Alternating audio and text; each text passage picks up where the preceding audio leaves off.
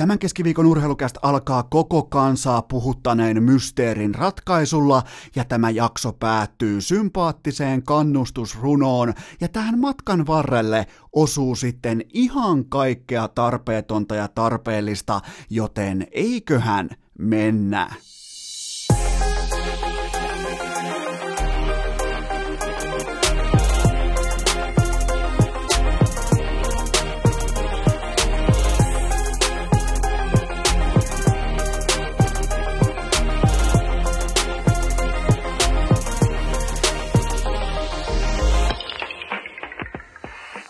Tervetuloa jälleen kaikille kummikuuntelijoille urheilukästin kyytiin on keskiviikko 11. päivä joulukuuta ja minä tuottaja Kope ja koko urheilukästin tutkiva podcastaamisen osasto. Me ollaan tehty pitkää päivää, me ollaan tehty pyyteetöntä tutkimusta, jotta meillä on teille lyödä pöytään uskomattomia faktatuloksia viikosta toiseen, päivästä toiseen, keskiviikosta toiseen ja nyt meillä on teille tuoreinta tietoa. Me ollaan ratkaistu mysteeri. Tämä on varmasti kaikkien kielten päällä, tämä on kaikkien kahvipöytien ykkösdebattiaihe aihe. Me ollaan vihdoin selvitetty, mitä tapahtui legendaarisessa, eeppisessä Tappara Ilves Playoff-sarjassa kaksi ja puoli vuotta sitten keväällä 2017. Ja ää, tässä kävi nyt sillä tavalla, ja sen tajuaa vasta nyt. Se olisi pitänyt pystyä ymmärtämään jo siinä hetkessä, mutta fakta on se, että Tappara lähetti tulevaisuudesta ihan samalla tavalla kuin Terminator 2 Äh, kaksi elokuvassa. Siinäkin lähetettiin tulevaisuudesta sekä tuhoaja että puolustaja.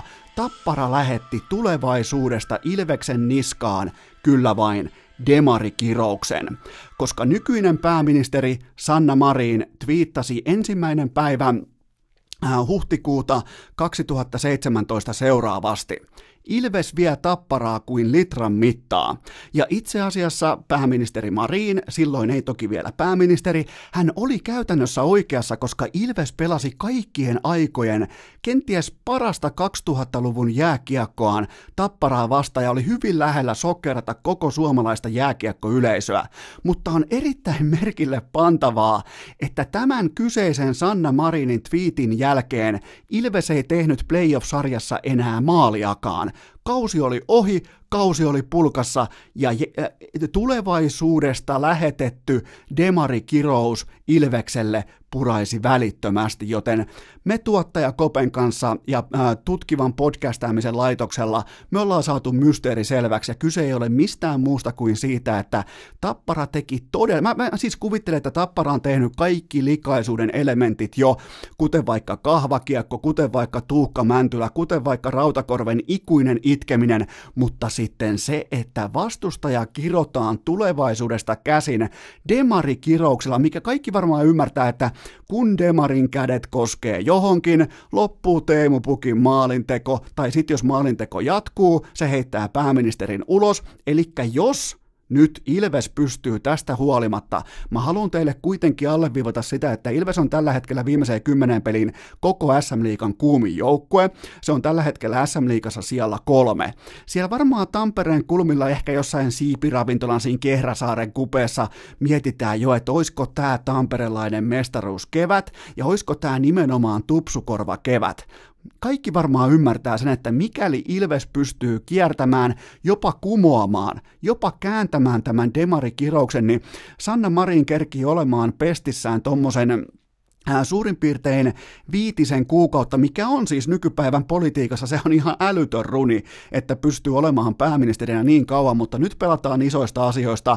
Joko Ilves voittaa mestaruuden tai joko Sanna Marinin uskomaton tapparan tilaama tulevaisuudesta menneisyyden voltilla tulevaisuuteen tai toisinpäin tilas kirouksen, demarikirouksen, pääministeritason uskomattoman kirouksen, joka lopetti Ilveksen maalinteon keväällä 2017 kuin seinään. Tämä on todistettu, tämä on todettu. Mistään muusta ei ole kyse enää Tampereen Ilveksen kaudessa kuin siitä, miten ne pystyy, miten ne kykenee selättämään demari kiroukseen. Keskiviikon urheilukääst!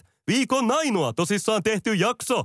Lienee paikallaan myöntää tähän saumaan, että aika ajoin tulee pohdittua itsekin, että kuka helvetti sitä ottaa oikein päivästään aikaa ja erikseen päättää kuunnella urheilukästiä. Toi edellinen segmentti on jälleen kerran osoitus siitä, että tässä ei ole mitään järkeä, mutta te olette silti mukana, joten hatunnosto teille. Nyt kuitenkin vaihdetaan aihetta, pidetään laji samana, unohdetaan, kuopataan demarikirous ja hypätään tuolta menneisyyden Terminator 2 tilanteesta, politiikasta, vertauksesta. Se oli kyllä aika kiimainen vertauskuva, täytyy myöntää, mutta hypätään kuitenkin nykypäivään Joonas Donskoi. Mä olen tästä päivämäärästä lukien virallisesti kateellinen Joonas Donskoille.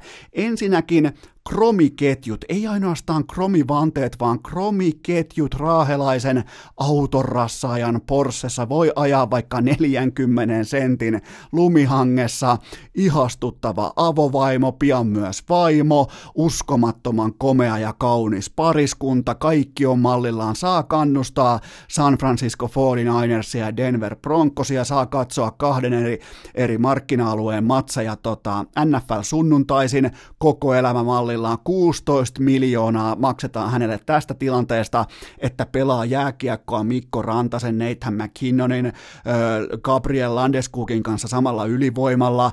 Mä voisin melkein väittää, että Just nyt Joonas Donskoilla on asiat melko tavalla mallillaan ja sitten vielä se oleellinen. Kun hän laukoo kiekolla viisi kertaa kohti vastustajan maalia, sinne menee vähintään yksi lurahdus kaappi. Se menee kaapin puolelle vähintään kertaalla, joten Jonas Donskoi laittaa tällä hetkellä laukaukset 22,8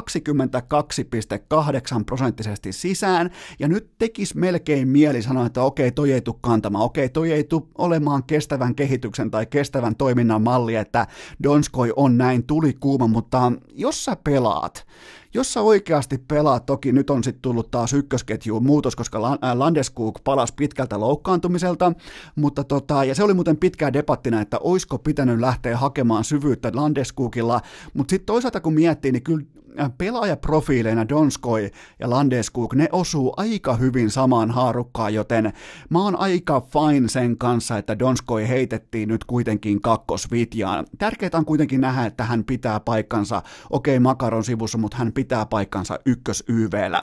Niin mennään tuohon laukaisuprosenttiin, niin äh, kun sulla on kerran sukupolvessa tason talenttia, McKinnon ja Rantanen, sit kun sulla on ympärillä vaikkapa tuommoinen NHLn kulmapelaajista, grindaajista, tuommoinen kuitenkin top 30 hyökkääjä, top 20 hyökkääjä, Gabriel Landeskog, niin mä uskon siis, mä en pystynyt mitenkään teille helvetin isoäitienne kellareissa asuvat Excel-nörtit, mä en pysty mitenkään nyt per- perustelemaan tätä seuraavaa lausuntoa, mutta mulla on vahva tuntuma sen puolesta, että kun sä pystyt muuraamaan sun ympäristön tällaisilla pelaajilla, niin ne sun laukaisusektorit, paikat ja odottamat nousee automaattisesti.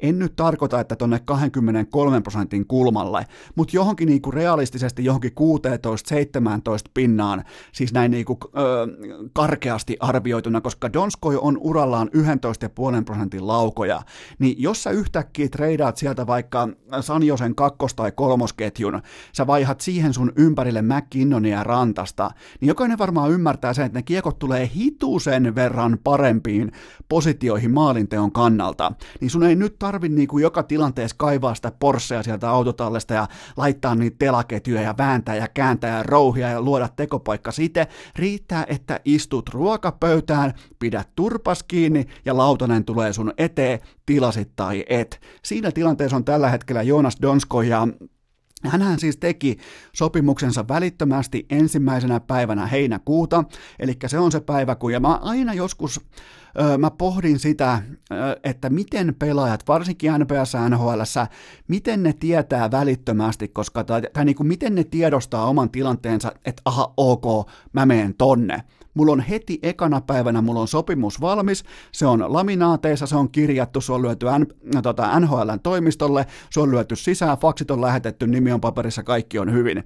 Ja mä annan aina tietynlaisen niin kuin noterauksen sille, jos pelaaja tekee sopimuksensa heti, koska se kerko, kertoo siitä välittömästi, että pelaaja haluaa organisaation ja organisaatio haluaa pelaajan. Ja tässä nähdään tilanne, jossa nämä kaksi osapuolta kättelee toisiaan puolimatkassa, siinä vaihdetaan 16 miljoonaa tota, organisaatiolta pelaajalle, mutta se on vaan kaupanteon väline, koska Donskoi tällä hetkellä pelaa koko sopimuksensa arvosta ja ihan siis tuntuvasti ylikin. Mutta tälleen just neuvotellaan, mutta mä tykkään siitä, että Donskoi älykkäänä urheilijana, vaikka onkin ja vaikka onkin pitänyt fillarissaan sitä pyykkipoika-pelikorttia, että tulisi kovempi ääni Raahen kaduilla, hän on vahvistanut mulle inboxissa sen, että tämä pitää paikkansa, niin tota, kyseessä on äärimmäisen fiksuja päätöksiä tekevä huippurheilija, joka tiedostaa sen, että okei, okei, rauhoitutaan nyt, otetaan nyt, hei mä oon nyt Joonas tässä, mä rauhoitun, mä oon Raahen parhaassa kebappipaikassa, joka on kuulemma myös Suomen paras,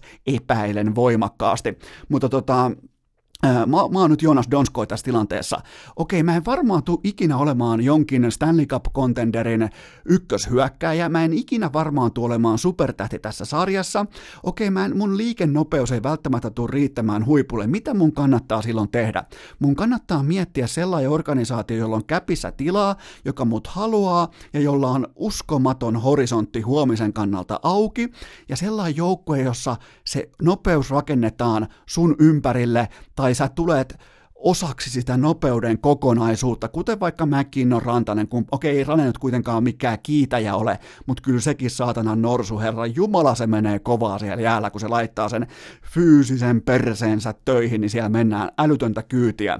Mutta fiksuja päätöksiä, löydä se organisaatio, löydä se oma mukavuusalue, löydä, muutenkin löydä virikkeitä, nyt vaihtuu vaikkapa vaihtuu ö, tota Bay Arean, vaihtuu San Franciscon ja San Josen aurinko vaihtui lumeen, ja kaikki tällaiset niin kuin pienet virikkeet siinä ympärillä, ja samalla vaihtui myös menneisyyden organisaatio tulevaisuuden porukkaan. Mä tykkäsin alun perin tästä Donskoin valinnasta, hän pääsi siis täysin rajoittamattomana vapaana agenttina valitsemaan joukkueensa, mä sanoin teille heti, että hän valitsi oikein, ja tämä nyt vaan on se hetki, kun ehkä vähän niin kuin kun sä potkaset, vaikka sä, sä oot varmaan joskus käynyt omenavarkaissa, niin silloin keskellä yötä. Mä voisin muuten kuvitella, että Donsko on joskus käynyt omenavarkaissa. Mä voisin melkein kuvitella, että Raahessa omenavarkaus on yksi keskeisimmistä tulonlähteistä alle 17-vuotiaille pojan koltiaisille, mutta en syytä ketään, veikkaan vain, ja on käynyt itsekin, niin tota, omenavarkaissahan sä yrität joskus tehdä silleen, että sä vähän potkaset sitä puuta, sieltä tippuu tietty määrä omenoita, jos ne on kypsiä.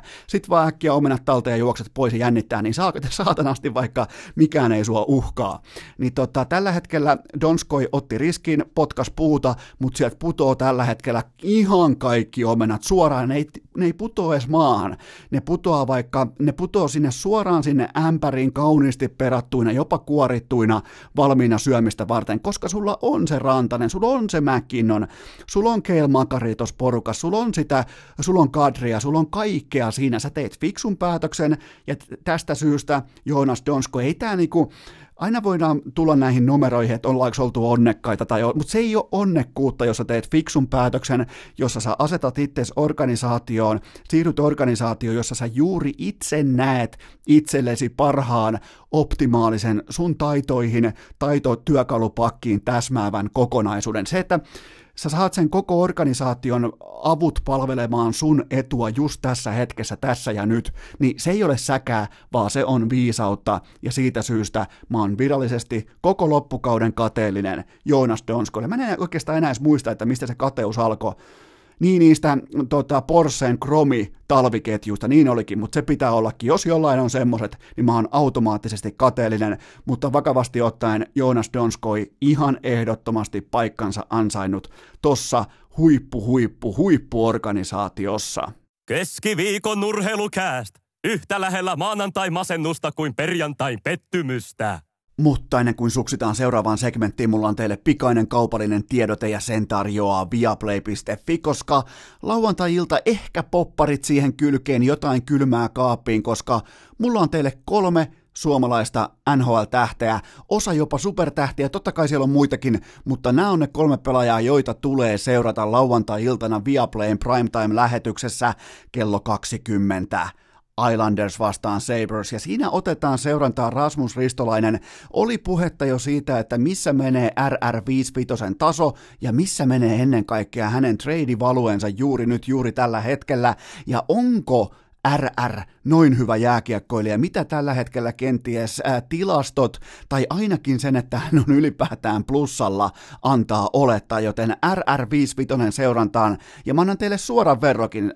Verratkaa ihan kylmästi ja mitenkään häpeilemättä, verratkaa Rasmus Daliniin. Siinä on kaksi Rasmusta, joita on hyvä vertailla keskenään, koska Ristolaisen pitää pystyä tekemään kiekon kanssa edes jotakin.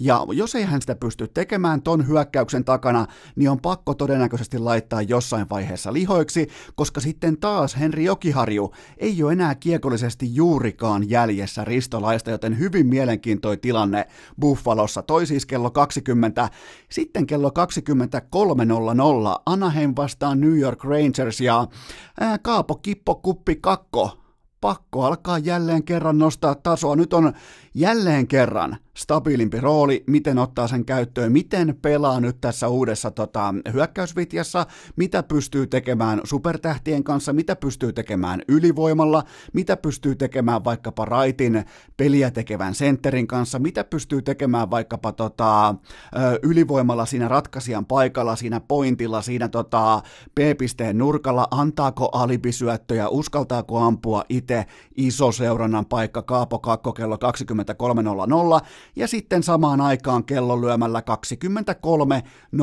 tämäkin seurantaan totta kai Sebastian Aho, koska juuri nyt tästä kun aletaan mittaamaan kohti loppukautta, niin mun kylmä ennuste on se, että Suomen parhaan jääkiekkoilijan titteli tullaan jakamaan Ahon, Barkovin ja Rantasen kesken. Ja jotenkin on nyt sellainen tuntuma, että tämä vai vähän puoli vaikea, ei nyt vaikea, vaan sellainen ehkä vähän nihkeä alkukausi. Se on käsitelty, se on käsitelty toki aikaa sitten, mutta nyt tullaan näkemään kohti loppukautta ihan timanttinen Sebastian Aho, joten kannattaa katsoa, hän pelaa Gälkärin erittäin ailahtelevaa viisikkopuolustusta vastaan, ja mä ootan Aholta, itse asiassa mä takaan, mä takaan teille Aholta vähintään kaksi tehopistettä tähän otteluun, joten tota, Ahoa lapulle, Ahoa seurantaan, musta tuntuu, että hän on tällä hetkellä se pelaaja, joka astuu tästä erittäin laadukkaasta omasta pakasta esiin. Hänestä tulee koko loppukauden mitassa Suomen paras NHL-pelaaja.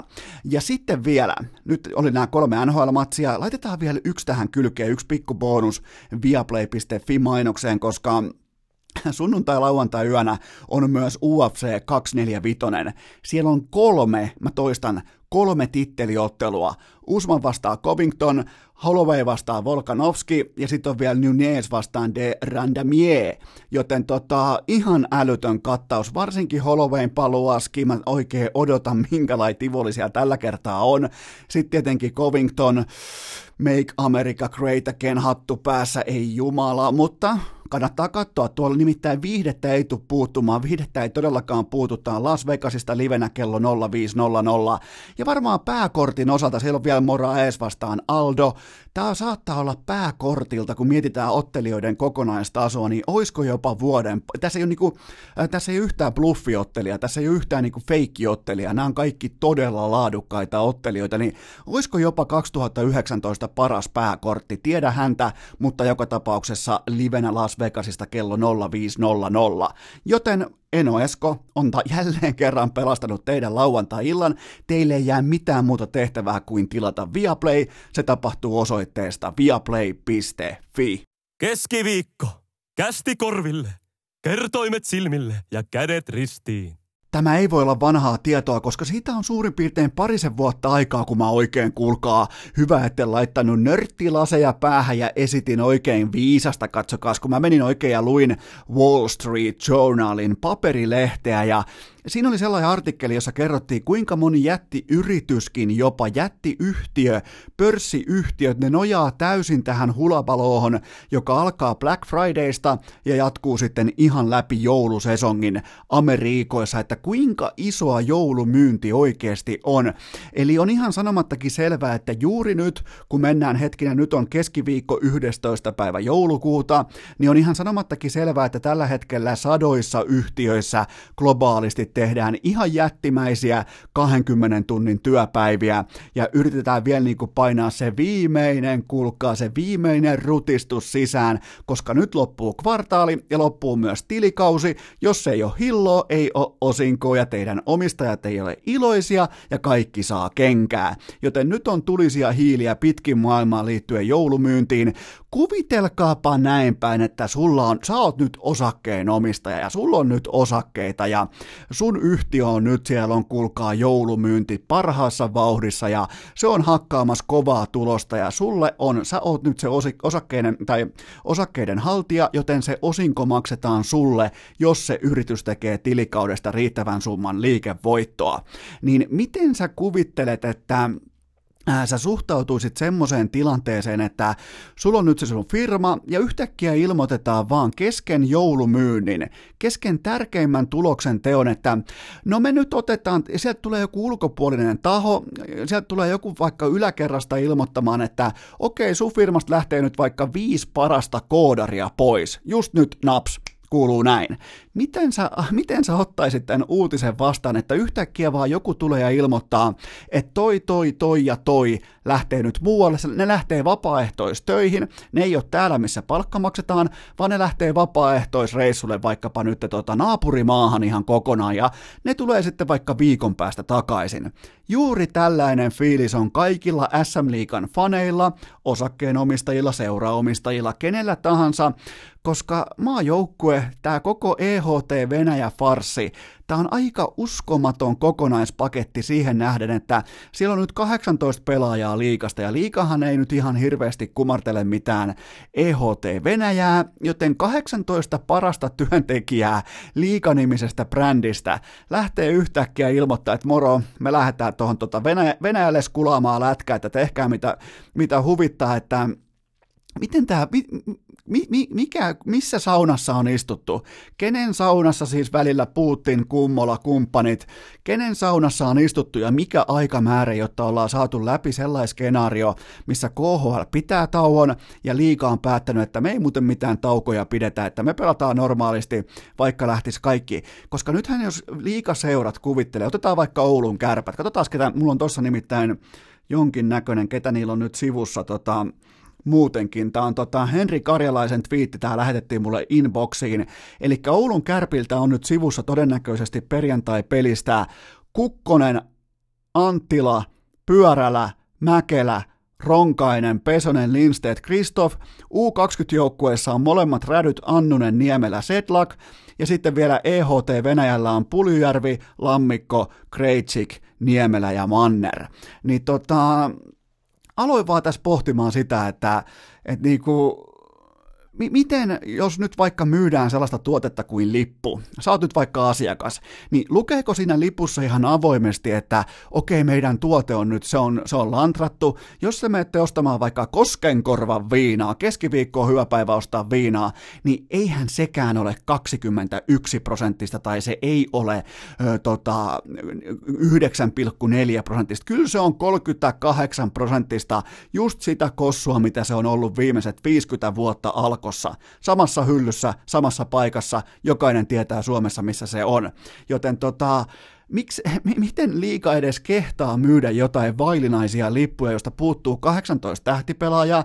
Tähtipelaajat kuitenkin on urheilussa se syy mennä sinne hallille. On sitten laji on vaikka jenkkifutis, koripallo, etenkin koripallo, jääkiekko, NHL, futis, mikä tahansa, ne on ne tähtipelaajat. Ja jos tosta vähennetään 18 parasta pelaajaa tosta liikasta yhtäkkiä, chip chap, ei muuta kuin leijoniin, niin kai jokainen ymmärtää, että se vie tällaisesta niin kuin viihdearvosta, tähtipelaaja-arvosta, se vie tuommoisen sitä, sitä ei oikein niin pysty edes mallintamaan, että kuinka paljon se vie, mutta esimerkiksi vaikka kärpät ilman Pulyjärveä niin kyllä, ja lammikkoa, niin tota, se Pulyjärvi pelkästään – on mulle syy kääntää kärppi. Mä haluan nähdä, miss, mä haluan tietää, että missä kohdassa Jessen tota, kärppäkausi menee, mä haluan tietää, missä hän menee suhteessa NHL, mä haluan tietää, missä hän menee suhteessa KHL, mä haluan tietää paljonkin asioita.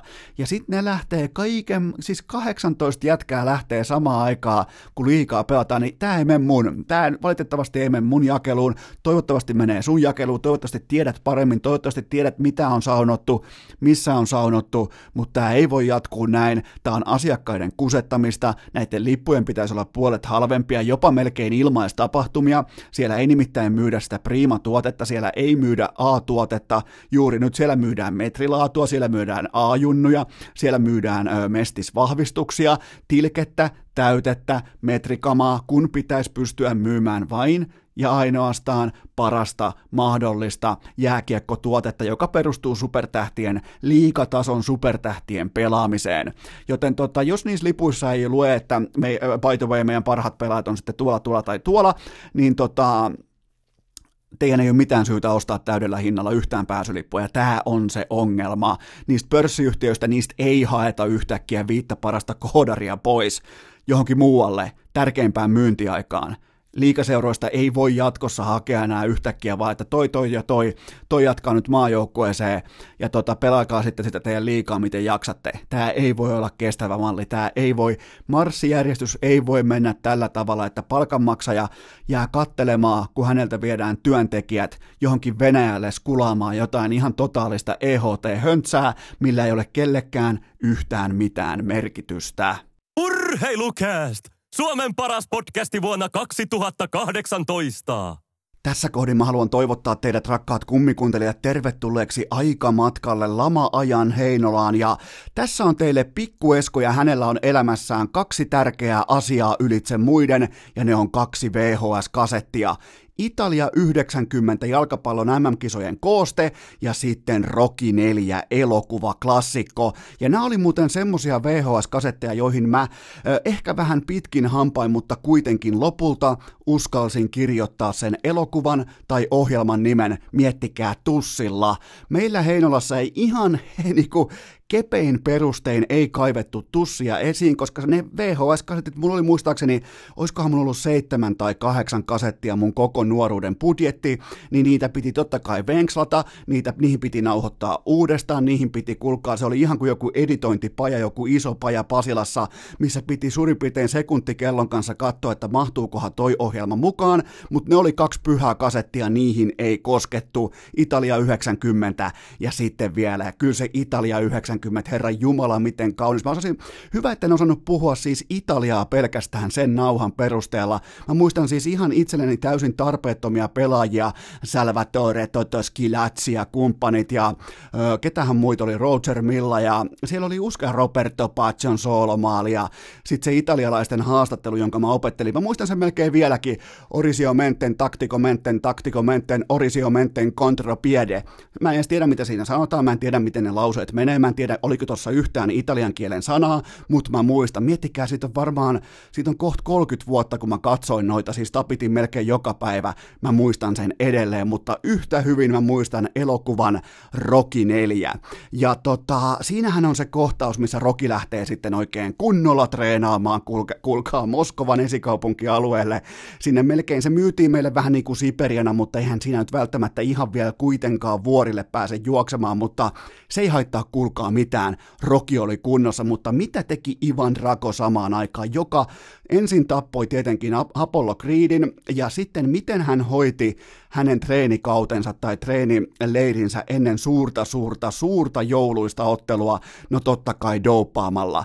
Pikkueskon aivoihin silloin asennettiin sellaisia iru, että jos kyseessä on neuvostoliittolainen urheilija, sitten venäläisurheilija, se on lähtökohtaisesti aina doupattu hämyisissä, ehkä vähän tummennettujen tai niinku hämärrettyjen äh, valojen keskuudessa siellä äärimmäisen tekniikan äärellä, kun Rocky nostaa samaan aikaan hevos, hevoskärryjä ilmaan, niin samaan aikaan Ivan Drago do, dopaa itseään jossain uskomattomassa tota, äh, neuvostourheilun laboratoriossa.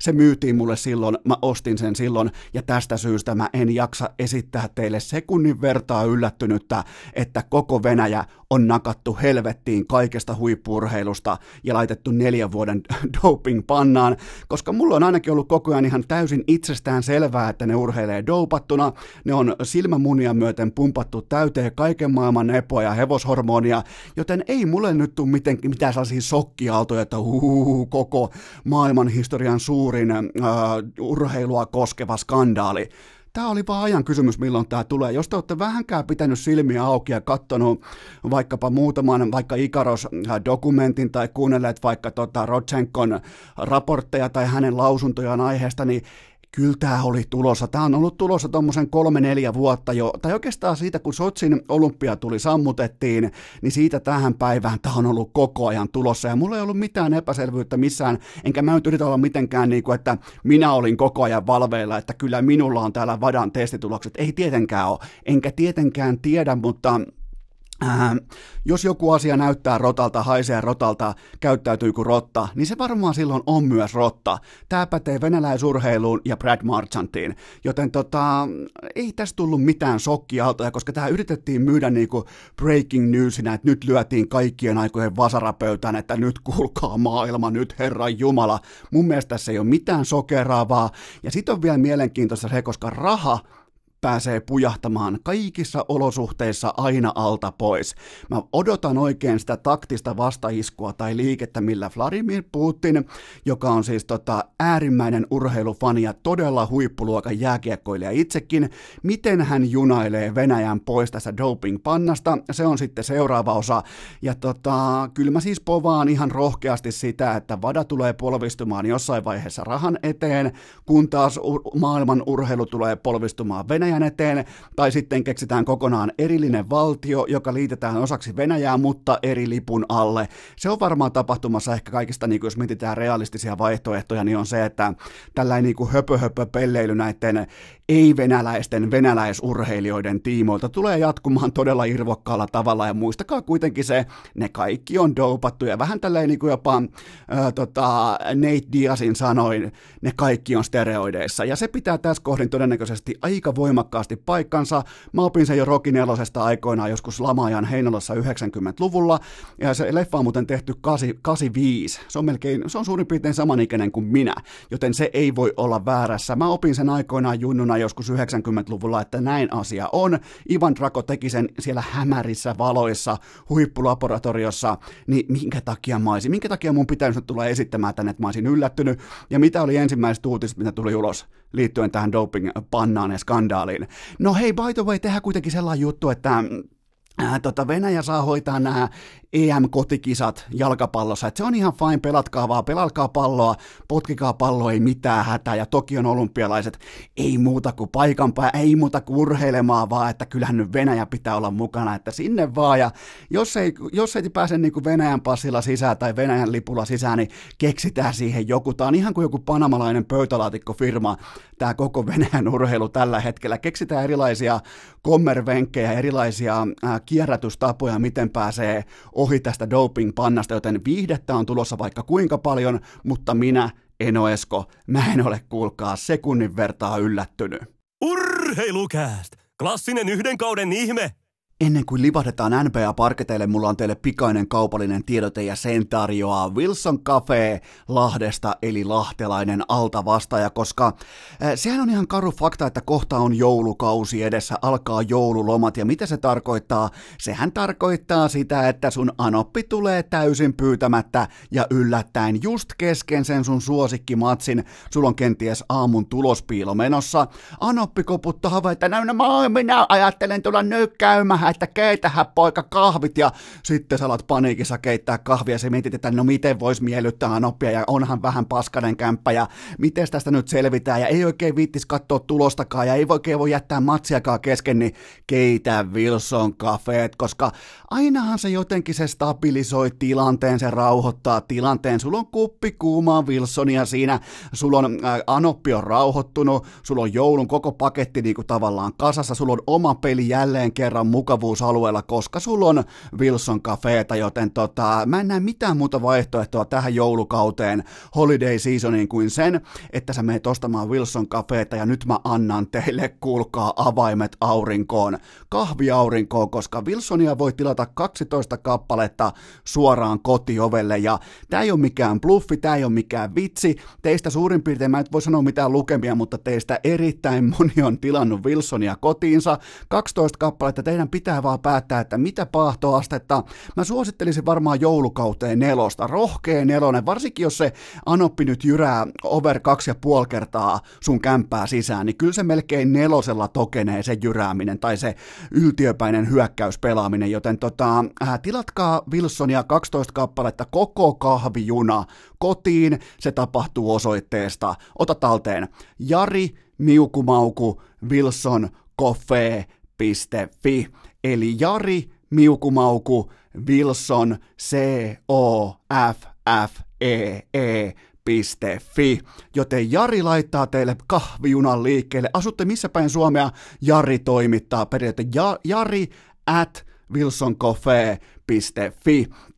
Eli tämä on se taktiikka tavallaan, millä, ja laittakaa mulle kuvia tulemaan, laittakaa sitten kun juna on perisiin, kestää suurin piirtein semmoisen ehkä kolme neljä arkipäivää, kun juna puksuttaa. Asutte sitten vaikka Ivalossa tai Vaalassa tai Paltamossa tai Kilpisjärvellä tai missä tahansa. Te tarvitte Wilsonia, olla ihan rehellisiä, te ette voi lähestyä joulua ilman Wilsonia. Siellä on ulkojää season, te tarvitte tähän termariin hyvää laadukasta ulkojääkahvia, osumakahvia. Ja se on tässä maassa lahtelainen altavastaaja Wilson Cafe. Urheilukääst! Toisen kauden kirous on tosi asia! Kaikki postin työntekijät tiedostaa tässä vaiheessa, että lakko silloin tällöin kannattaa ehdottomasti, ja sama pätee myös urheilukästiin ja NBA-koripalloon.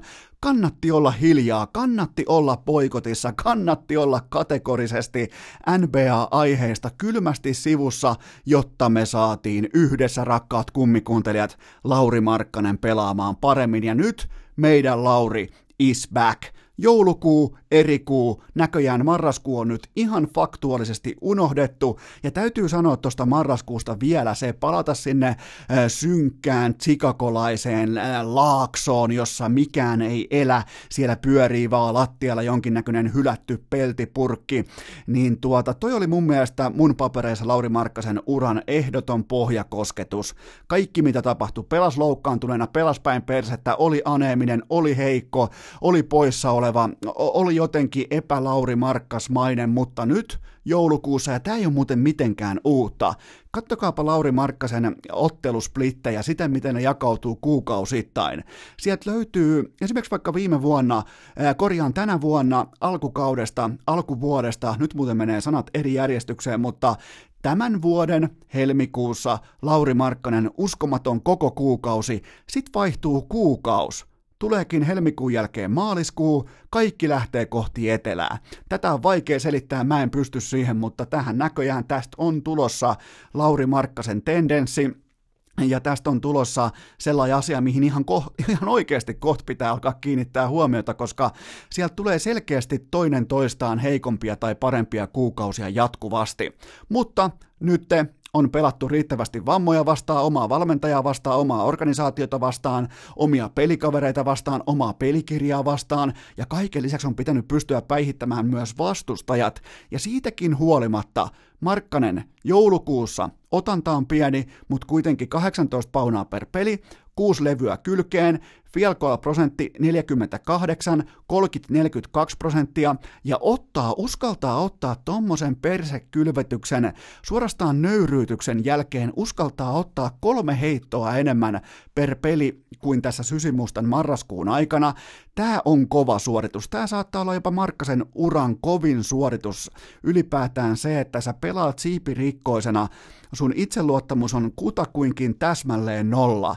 Sun organisaatio on ihan totaalinen koko NBAn 2000-luvun absoluuttinen pellesirkus ja vitsi.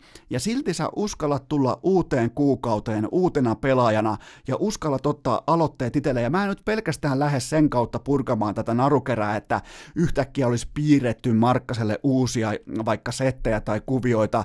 Kyllä se on kuitenkin se Lauri Markkanen, jonka pitää pystyä kantamaan itsensä tuon hevonpaskasirkuksen sisällä. Ja nyt hän on siihen myös pystynyt. Ja tota, Mä en näe sen häiritä tässä kohdin, että näistä viidestä vihulaisesta nyt joulukuussa kolme on silkkaa roskaa, mutta käydään tämä viimeisin, eli Toronto-ottelu maanantai äh, tiistai välisenä yönä nopeasti läpi.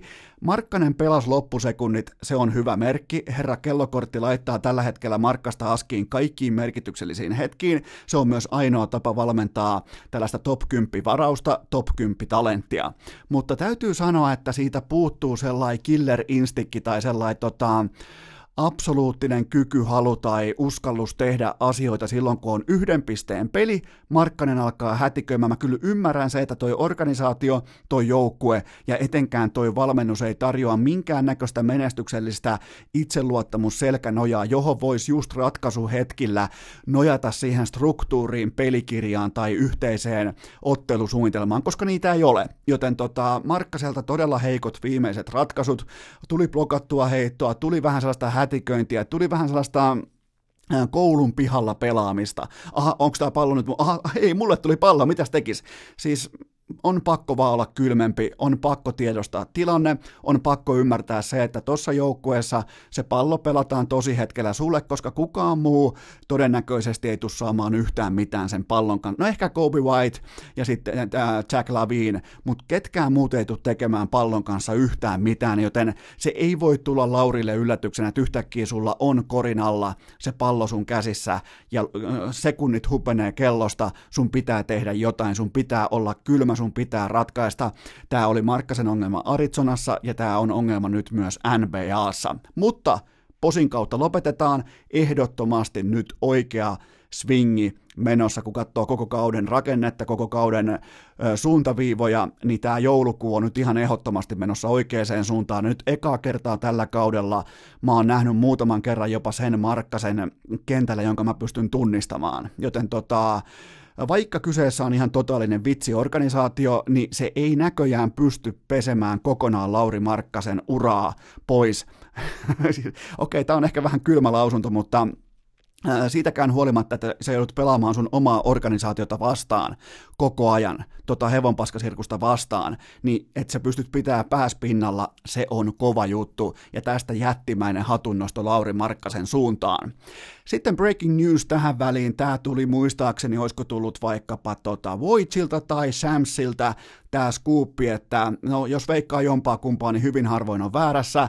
Zion Williamson koko tämän äh, vuoden sivussa, eli ei siis kautta vaan vuoden loppuun asti, ja palaa parketeille aikaisintaan 2020, ja se mikä on huolestuttavaa, niin hän ei ole kertaakaan vieläkään käynyt mukana lajiharjoituksissa, ja kerrataan vielä faktoja. Painoa 130 kiloa, ja kaikki pelaaminen perustuu jalkojen uskomattomaan kerran elämässä dynaamisuuteen, aika paljon alkaa kuulkaa ole hu- kysymysmerkkejä huutomerkkien sijasta.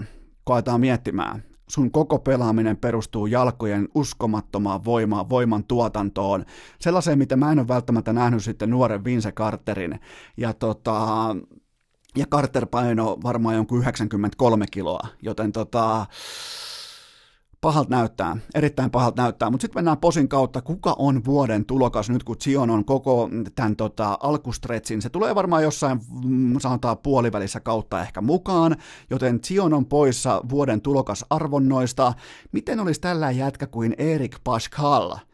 Mä en ole koskaan kuullutkaan siitä, niin, niin, niin et ole sinäkään, älä tule esittämään, että olisit koskaan kuullut. Okei, oot kuullut tällä kaudella, mutta et varmasti katsonut Villanovan pelejä. Viime kaudella en katsonut minäkään ainakaan tietoisesti sen takia, että hei, tuolla pelaa toi Erik Pascal, että tosta tulee varmaan laatuukko NBA, mutta on se jännä, miten säkä käy samoilla organisaatioilla vuosi toisensa jälkeen, ja Golden State Warriors – toisella kierroksella varaus numero 41, eli se vaihe, kun kukaan ei enää katso NBAn draftia, paitsi pelaajien vanhemmat ja sukulaiset ja tietenkin myös Entourage, koska heillä on taloudellinen intressi, niin tota, 23 peliä, 17 paunaa per peli ja yli 50 prosenttia field goal pallot sisään, joten helvetin kovia numeroita, 32 minuuttia per peli, ja nämä on niitä kullanarvoisia hetkiä, kun sun ruukie pelaa jostain kakkoskierrokselta, joka on siis NPS yhtä kuin viimeinen varauskierros, niin tällaiset nuoret jätket pääsee kehittymään, kun siellä on Thompson sivussa,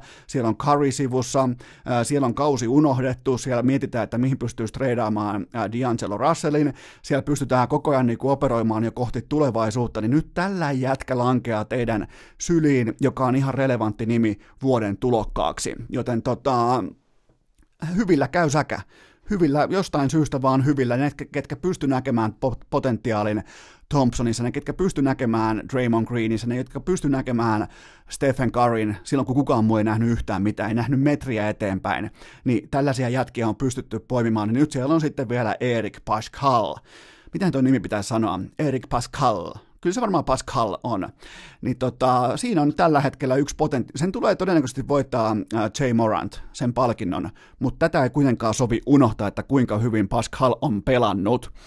Sitten yksi vanhemmista ykkösvarauksista, Andrew Wiggins tuolta ihan Kanadasta saakka, niin 2014, me tullaan tässä jaksossa vielä käymään vähän ykkösvarauksia läpi ja sitä, että miten on käynyt, mutta äh, tuolla top 5 osiossa, mutta Vikings pelaa vihdoinkin sillä tasolla, jota saatettiin kenties jopa odottaa silloin, kun hän Kansasista tuli. NBAhan tällä hetkellä 24,6 paunaa per peli, eli ihan NBAn kärki, kärkiponi, ei siis tietenkään nyt ihan huipulla, mutta hyvin lähellä kärkeä. Viime kaudella vain 18 paunaa per peli, ottaa kolme kolkkia iltaa kohden enemmän kuin viime kaudella tai ylipäätään aiemmin. Jimmy Butlerin lähtö näkyy nyt oikein kunnolla, ja tavallaan levollista nähdä, että tämäkin jätkä nyt lopulta sitten väistää nämä kaikista kylmimmät boost-puheet, joten Andrew Wiggins vihdoinkin huipulla. Sitten Luka Doncicin MVP-katsaus, pakollinen jokaisen keskiviikon kästiin eniten 20 kautta 5 kautta 5 pelejä, eli vähintään 20 paunaa, 5 syöttöä ja 5 levypalloa. Sellaisia pelejä putkeen on nyt 19 kappaletta, ja NBAn historiassa Niitä on ollut aiemmin muun muassa Michael Jordanilla, joka oli ykkös siellä tähän päivään saakka. Hänellä niitä oli 18, joten Luka Doncic on nyt laittanut tämän Michael Jordanin ennätyksen tota, arkkuun, ja onhan tämä nyt ihan naurettavaa. Tämä on siis ihan, ihan täysin naurettavaa, miten äh, tällainen vauvan poskinen äh, äh, slovenialaistakamies tekee ihan mitä haluaa ihan siis mitä, ihan uskomaton. Opettaa tuomareitakin tällä hetkellä. Hän antoi muuten itselleen paskaa, että tota, tuomareille ei voi puhua noin ja keskittyisi muutenkin nyt ja unohto, yrittäisi välttää sen, mitä supertähteys liian usein valitettavasti tällä hetkellä NBAssa on. Eli kuljeta palloa, menetä pallo ja itke tuomareille. Joten tota, toivottavasti sitä ei nähdä Lukan osalta, mutta Dallas Mavericks lännen siellä kolme ja se on ihan täysin yksin omaan Luka Doncicin ansiota. Joten siitä syystä hän on mun tällä hetkellä mun MVP-tilaston ykkösenä. Jos meikän pitäisi tällä hetkellä urheilukästi saisi jostain syystä ripauksen uskottavuutta, en tiedä miten se tapahtuisi, mutta mulle tulisi vaikka jonkun muun NBA-toimittajan toi äänestyskuponki, että pitää äänestää kauden MVPtä, niin mulle tulisi tällä hetkellä, mä, pi, mä kirjoittaisin siihen Luka Doncicin nimen. Mä ymmärrän kuinka hyvän kauden vaikka Harden on pelannut, Giannis on pelannut, ö, tota LeBron James, AD-kumppanit, mutta mulla tällä hetkellä kiistatta se on Luka Doncic.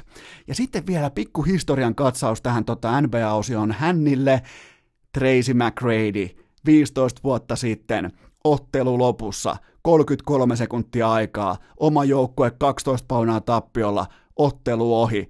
Not so fast! 13 pistettä viimeiseen 33 sekuntiin, 34 kautta 4 ja sitten vielä, että ketä vastaan, nimenomaan Bruce Bowen ja sen ajan paras perimeter-puolustaja neljä kolkkia naamaan mitä ihmeellisimmistä asennoista, housut puolitangossa, ai jumalauta mitä taidetta. Ja silloinhan muuten Tracy McGrady oli se pelaaja, että Jonnet ei tietenkään muista, mutta oli nättiä mennä vaikka Lahessa kisapuistoon, kun siellä puolet Namikan pelaajista pitää housuja puolitangossa, koska McGrady, aina kun ne heitti kolkin, niin ne sanoi ääneen. Ja se on muuten koriksessa yksi hienoimmista elementeistä, että jos sä teet vaikka jonkun suorituksen, niin sä sanot sen pelaajan nimen, McGrady, ja niillä roi roikkuu hyvä, että siellä oli siis, niistä tuli myöhemmin räppäreitä ja niistä tuli vaikka mitä, mutta tota, McRady oli todella, todella vaikuttava pelaaja silloin aikoinaan ja ää, täytyy vielä Tim Duncanista sanoa, tuossa mä katsoin tuon koosteen jälleen kerran läpi nyt, kun oli 15-vuotispäivä tästä uskomattomasta yksinvoittohetkestä, niin Tim Duncanin naama näytti sillä tappion hetkellä ihan samalta kuin se olisi ollut omissa mestaruusjuhlissaan.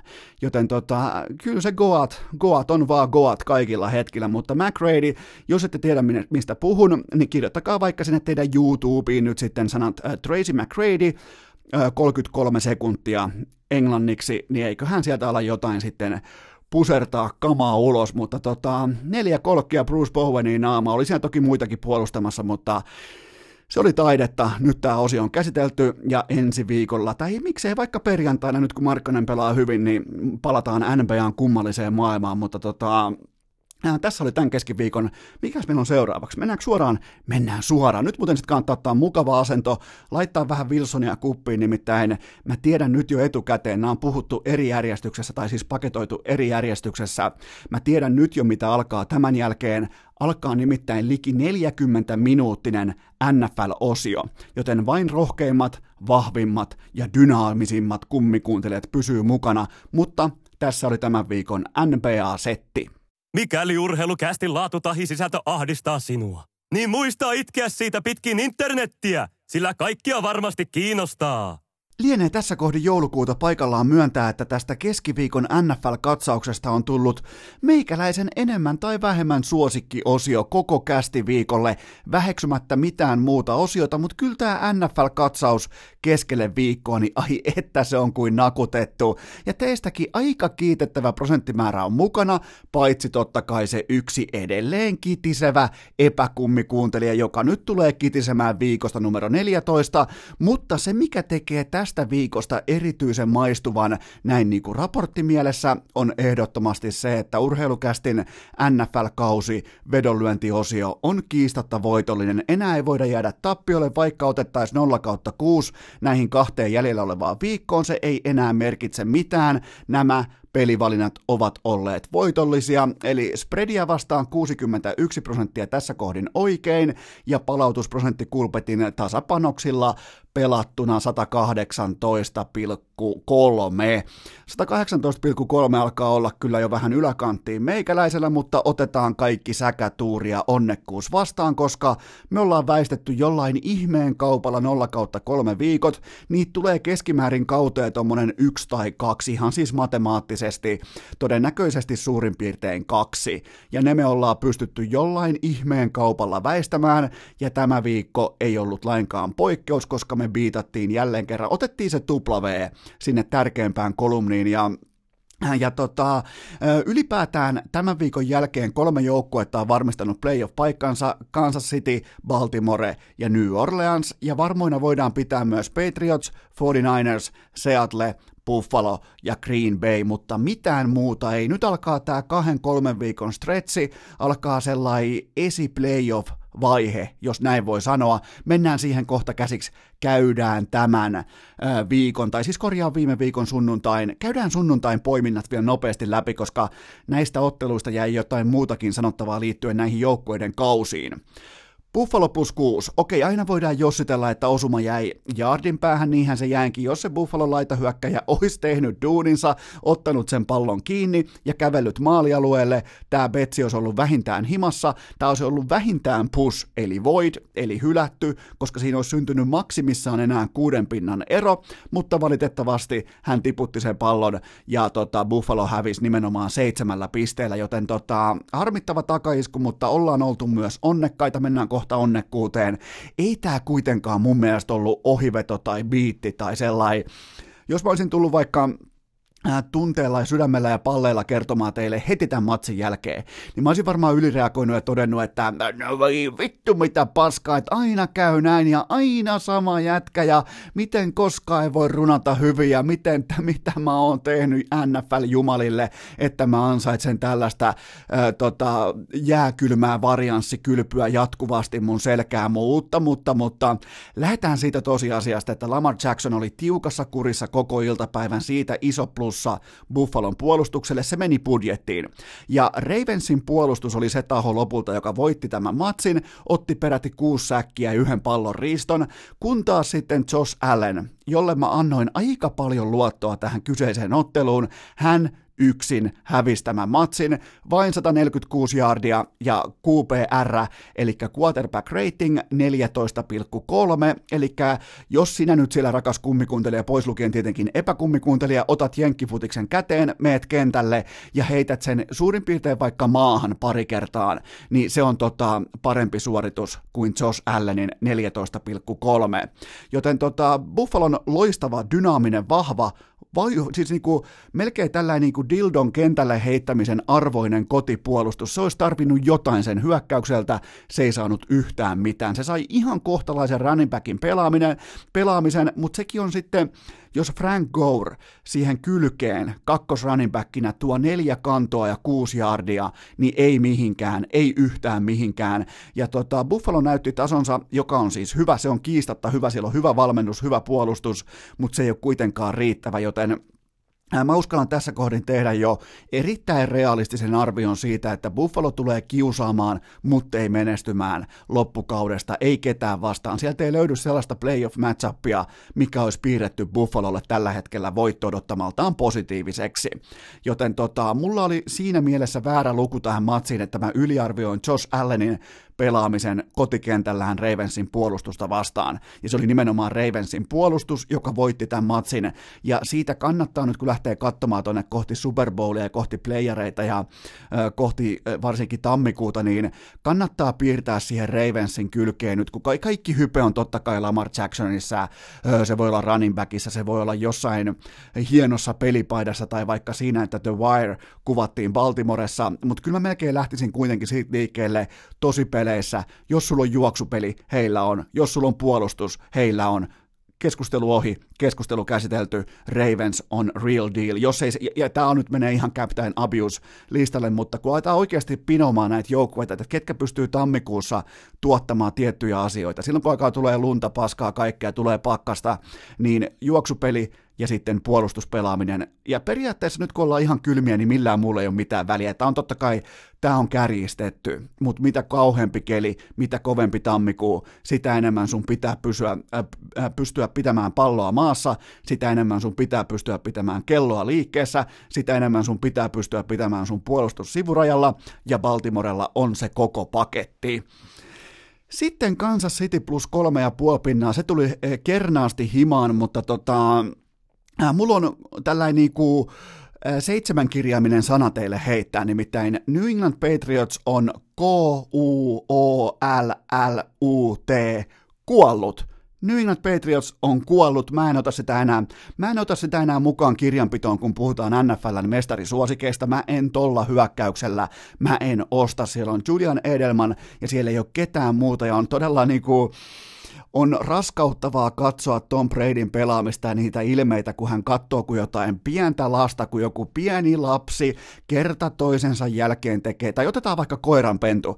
Kyllähän se turhauttaa, kun sä meet vaikka harjoittelemaan istumista, maahanmenoa, odottamista, vaikka paikallaanoloa.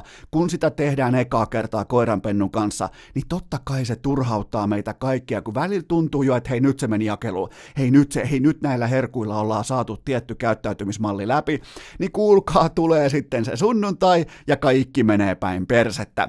Joten tota, Patriotsin laitahyökkäitä ei tarjoa tällä hetkellä, ei tietenkään tarjoa, koska ne on nelos, kutos, kasikorin jätkiä. Ne ei tarjoa mitään Bradylle ja Brady on kentällä haahuileva haamu, joka etsii omaa varjoaan eikä löydä sitä mitenkään, ei etenkään karmeassa kelissä.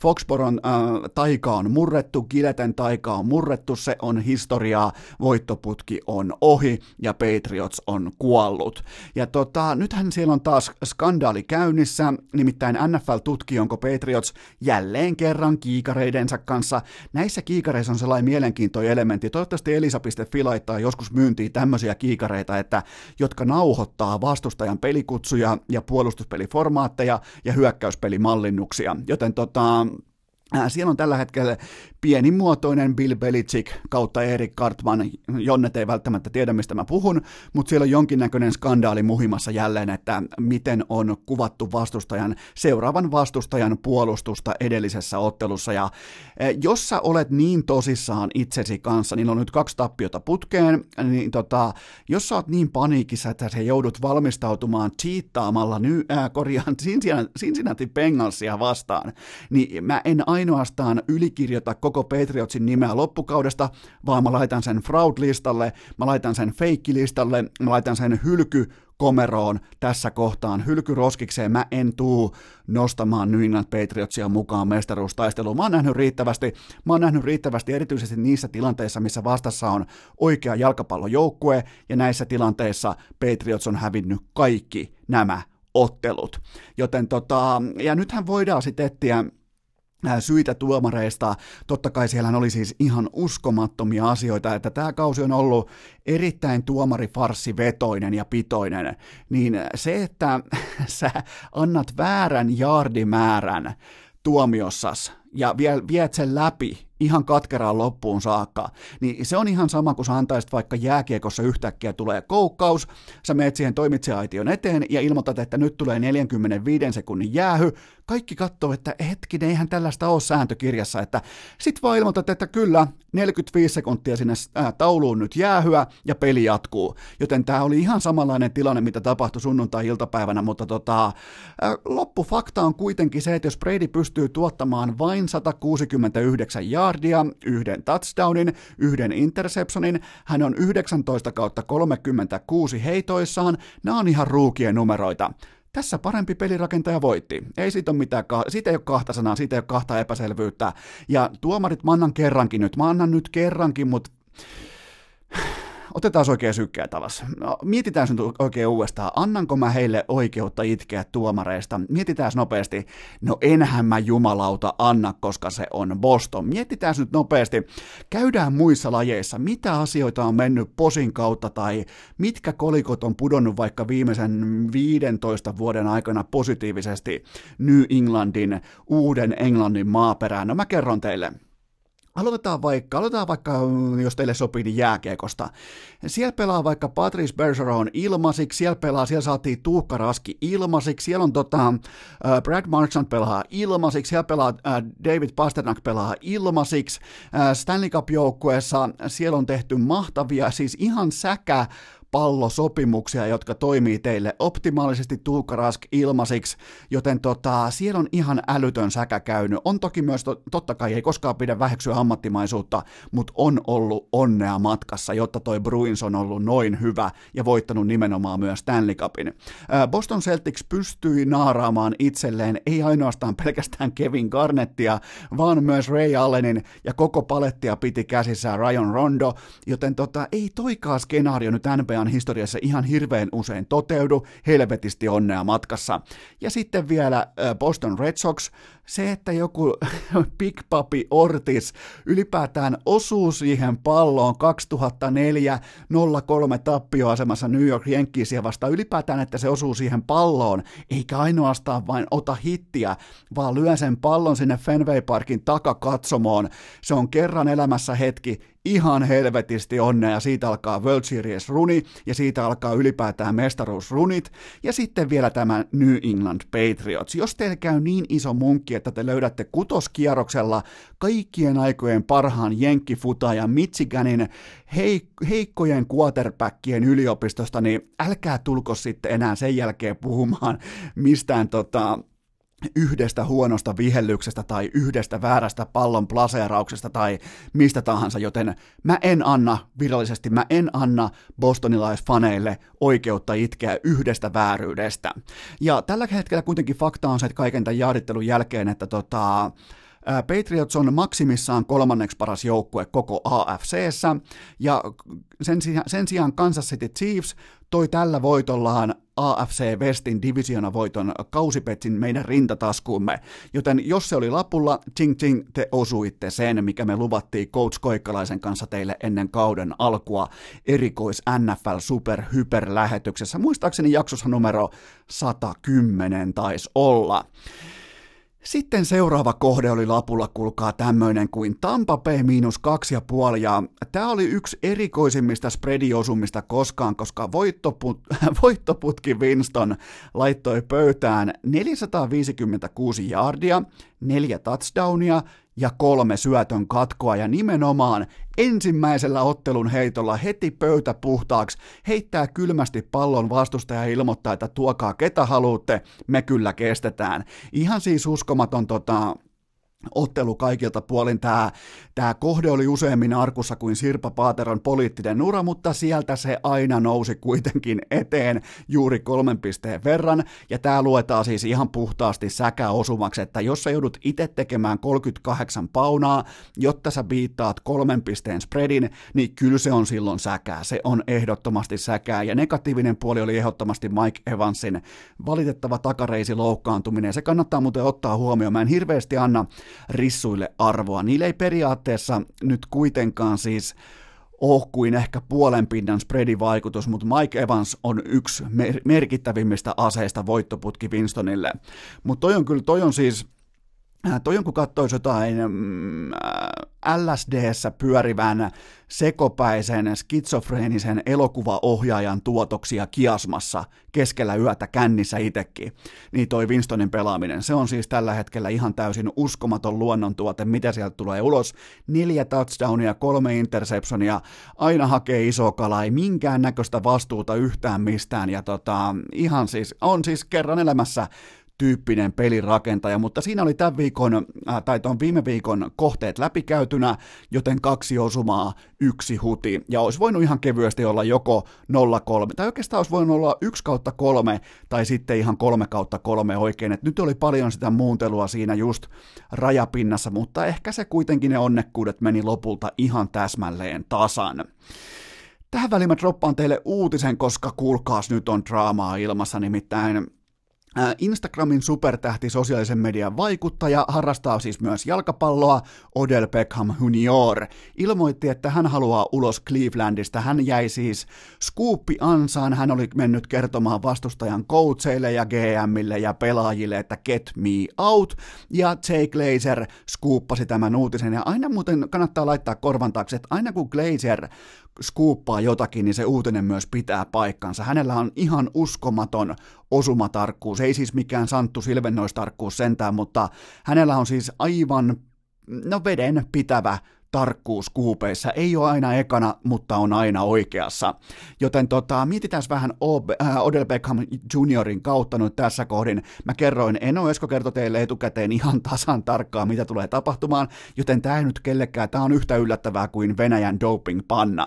Joten uran vähiten jaardeja, touchdowneja tai edes da- targetteja, ja tota, jokainen, joka on seurannut urheilua yli 15 sekuntia elämässään, ties, että tämä tulee tapahtumaan, koska sä et voi heittää globaalia globaalia megatähteä tuppukylän nimeltä Cleveland ja ilmoittaa, että no viihdyppä nyt tuolla, ooppa nyt tuolla kiltisti, teepä tuolla mukavasti. Ja tämä on siis ihan täydellinen fiasko ja tämä on ihan täysin, tämä oli vielä mielenkiintoinen, että Ihan jokainen pystyy etukäteen sanomaan, mitä tulee, ja silti nyt esitetään yllättyneitä, että kaikki meni pitkin vittuja. Joten tota, ainoa, ketkä tästä oikeasti nyt kiittää, oli etenkin urheilukästin kummikuuntelijat, vedonlyöjät ja tietenkin myös tuottaja Kope, koska Odell Beckhamin saapuminen tonne muokkas vedonlyöntimarkkinaa just tasan siihen suuntaan, mihin mä halusinkin, ja me päästiin kulkaa kaikki lyömään koko kausi vastapalloon suhteessa näihin tota, hypeaaltoihin.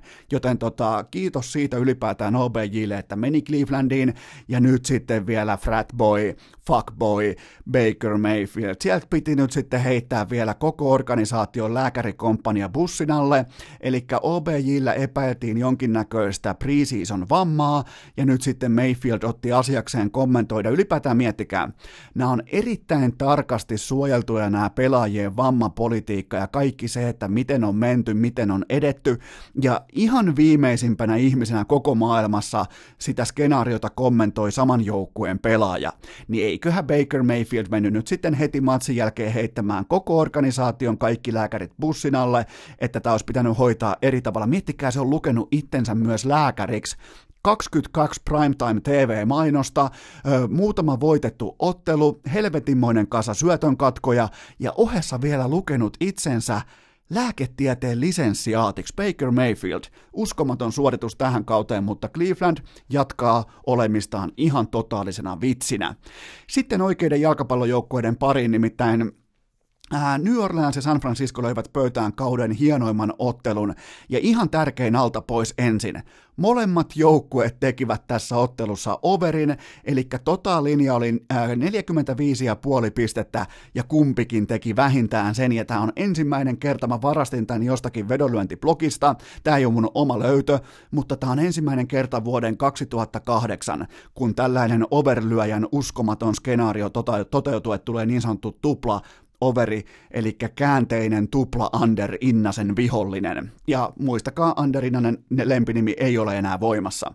Joten tota, pelkkä lopputulos kertoo jo jotakin hyvin erityistä. 46-48 San Francisco haki jättimäisen. Mun mielestä toi oli statement-voitto.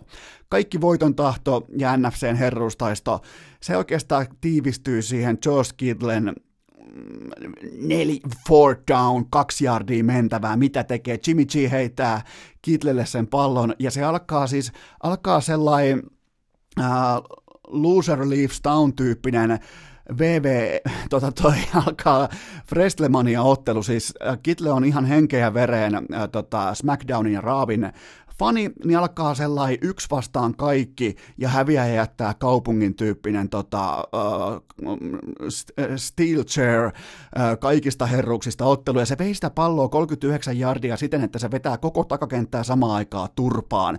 Siinä oli kolme jätkää roikku siinä ihan kuin jossain, uh, mikähän tulisi mieleen, joku tota, mikähän voisi olla, joskus tapahtuu siis näissä niin showpaineissa sellainen tilanne, missä nämä vapaa diivat, eli naiset, ne yrittää vaikka hidastaa jotain Big Showta tai Brook Lesnaria, niin niitä roikkuu siinä kropassa kiinni tuommoin arviolta neljä tai viisi. Niin tässä tapauksessa kolme roikku kiinni kitlessä, kukaan ei saanut mitään kontrollia, yksi yritti repiä vielä kasvonaamiostakin, eli tuosta tota, häkistä, ei mitään tapahdu, kitle vie sen pallon 39 jardia eteenpäin, ihan uskomaton, ja siis tota on olla kluts urheilussa, iso tilanne, iso pelaaja, koko, kenties koko NFC-voittotaistelun linjalla, sä otat sen pallon, etkä ainoastaan first downia, vaan sä viet sen sinne paikkaan, mistä potkaisia pystyy voittaa ton matsin just sulle ja sun joukkueelle. Ihan uskomaton suoritus. Yksi kauden semmosista kauneimmista, mitä on jenkkifutis,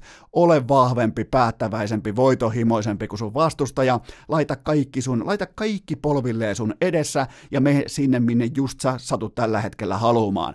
Vanhan liiton jenkkifutis uutista meikäläinen nauttia, todella hieno hetki. Ja tota, 49ers tällä hetkellä NFCn ykkössijoitettu joukkue täysin ansiosta, erittäin tasapainoinen porukka. Ää, Jimmy Pornstar G, Jimmy Pornstar G-piste iski tauluun 349 yardia ja neljä touchdownia ja vain yhden interceptionin. Okei, okay, Breesin numerot oli vähintään yhtä hyviä, kuusi touchdownia tuohon kylkeen vielä, mutta tota, täytyy kyllä sanoa, että meillä oli aikoinaan sellainen erittäin terhakka tota, vierumäkiläinen Junnu Koutsi Lahessa, sen nimi oli Tero, mä en kerro sukunimeä, mutta sen nimi oli Tero, mä muistan ikuisesti, kun se tota, pääsi kerrankin sitten ykköskoutsiksi johonkin vierasmatsiin ja me voitettiin se peli, niin se tuli silloin koppiin, se oli täynnä, se varmaan itse oli silloin ehkä joku 32-vuotias, niin se tuli täynnä tarmoa koppia ja ilmoitti, että kuulkaa jätkä, tämmöisen voiton jälkeen minulle tuli elämäni ensimmäinen valmennusorgasmi. Ja tota, ihan siis Terosta täytyy vaan sanoa tähän kylkeen vielä, että oli varmaan todennäköisesti myös ainoa orgasmi, mikä oli siihen, siinä vaiheessa elämää Excel-taulukko Terolle niin kuin tullut eteen, mutta tota, mä oon ihan varma, että Kai Sänähänille tuli jonkinlainen valmennusorgasmi tämän ottelun lopussa, koska koko NFLn kovin meteli, vaikein vieraskenttä, yksi legendaarisimmista pelirakentajista vastassa, uskottava puolustus vastassa, ja Kyle Sänähän koutsaa varmaan koko uransa kome- komeimman mestariteoksen tohon hetkeen. Total 516 yardia, 6 touchdownia ja 48 pinnaa. Joten tota, ihan siis mieletön koutsaus. Tämä on kuitenkin koutsauslaji, tämä on ihan kiistatta pelikirjalaji, joten ihan käsittämätön suoritus. Sitten otetaan huikkavettä ja mennään näköjään tuonne, äh, otetaan käsittelyyn joukko, joka parantaa aina kuulema kohti joulua. näin otetaan huikka vettä, ai että pitäisi melkein olla kyllä Wilsonit kupissa, mutta nyt on vain vettä. Okei, se on nyt virallista. Mä kirjoitan itseni ulos Green Bay Packersin kaudesta, vaikka se aina parantaakin kohti joulua, mutta tämä ei tule kantaa NFCssä yhtään mihinkään. Mä siis pottulen nytten äh, tota Green Zonein hyvälle, hyvälle etäystävälle, jota en ole koskaan tavannut, mutta aina ihaillut Ville Tereniukselle. Jota hän sanoi siis, että Green Bay parantaa aina kohti joulua, ja mä olen kunnioittavasti nyt eri mieltä, koska tämä ei tule kantaa NFCssä yhtään mihinkään. Ne on tällä hetkellä kiinni elintärkeässä kakkossiidissä. Se on nyt ihan kaikki kaikessa. Ne tulee tarvitsemaan kotipelin, koska tämä hyökkäys ei saa vieraissa mitään aikaan. Tämä ei saanut Washingtonia vastaan kotikentällään mitään aikaan. 2015 voitto Washingtonista, joka on aivan kammottavan sysipaska. Aaron Rodgers jälleen kerran alle 200 yardia ja vain yksi touchdown. Ja se on ironista ja vähän jopa irvokasta, koska Green Bayn hyökkäyksen linja suorastaan dominoi, ja siitäkin huolimatta legenda First Ballot Hall of Famer Aaron Rodgers, pelirakentaja, ei vaan yksinkertaisesti toimita sitä palloa positioihin, jossa joukkuetoveri voi loistaa. Tähän väliin ihan nopea katsaus siihen, että mitä on olla jenkkifutiksessa päävalmentaja mun mielestä ja pelirakentaja.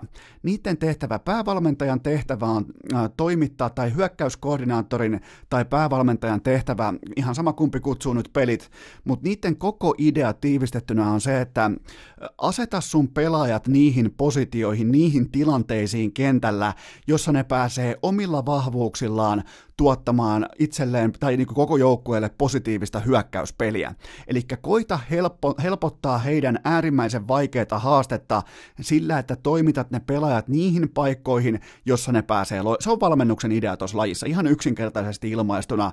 Koita saada ne optimipaikkoihin. Ja tällä hetkellä, vaikka toi hyökkäyksen linja tekee uskomatonta työtä, niin siltikään Aaron Rodgers ei pysty toimittamaan sitä ö, palloa niihin paikkoihin, mihin valmennus sen on piirtänyt. Joten mä näen aika ison, mä näen, mä näen kriisin syntyvän vielä kerran tuonne Lambeau Fieldin kulmalle. Nuori päävalmentaja, kokenut pelirakentaja.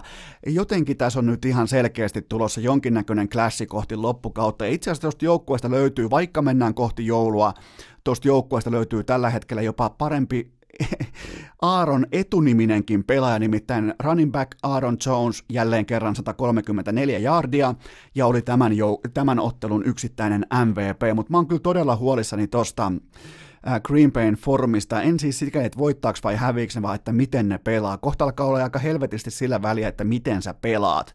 Ja tuota, niillä on mielenkiintoa, alkaa nyt niin sanottu divisiona stretchi, eli divisiona talkoot, jos näin voi suomentaa, ei tietenkään voi, mutta just tuli tehtyä.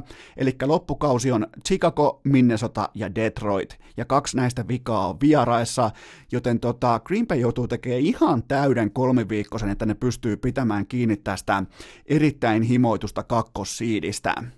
Ja tota, jos Green Bay ottaa vakuuttavan sweepin, niin mä lupaan palata ruotuun, mutta muissa olosuhteissa mä en tule tekemään sitä, mutta jos jotain posia haetaan vielä kaikille kummikuuntelijoille, niin Green Bayn kausiveto over 9 voittoa osui tällä viikolla, joten siihen merkitään tupla V. Pysytäänpä NFCssä.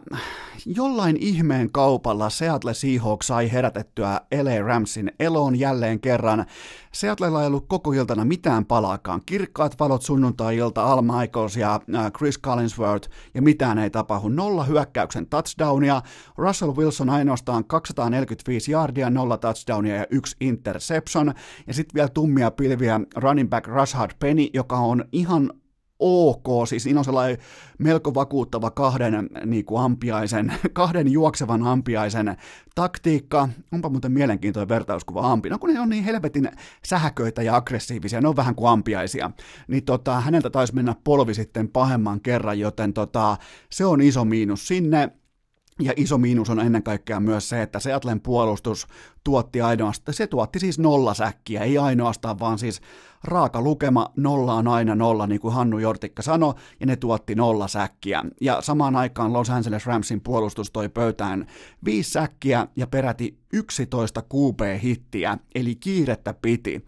Ja mä en olisi tällä hetkellä, jos pitäisi tällä hetkellä päättää, että tuntisinko mä paniikkia, jos mä olisin Seattle-fani, niin okei, tämä kausi on vaikea asettaa kokonaismittakaavaa just nyt, kun puhutaan tästä viikosta, mutta mä oon muutenkin ollut skeptinen sen tiimoilta, että he on ihan täysin laadukkaan päävalmentajan ja yhden kaikkien aikojen pelirakentajan varassa. Ja kaikki, tämä on nyt, se, tämä on nyt teille se organisaatio, tämä on nyt teille se joukkue joka voi romahtaa millä sekunnilla tahansa, kun mennään kohti pudotuspelejä, joten olkaa erittäin tarkkana, varoitan teitä jo nyt, olkaa erittäin tarkkana siitä, mitä Seattle teille myy sitten, kun mennään kohti tammikuuta. Mä povaan tälle porukalle erittäin kirkas äh, liekkistä tulipaloa playareihin, siis negatiivisessa mielessä. Tämä tulee flame auttaamaan todella voimakkaasti itsensä kohti lattiaa.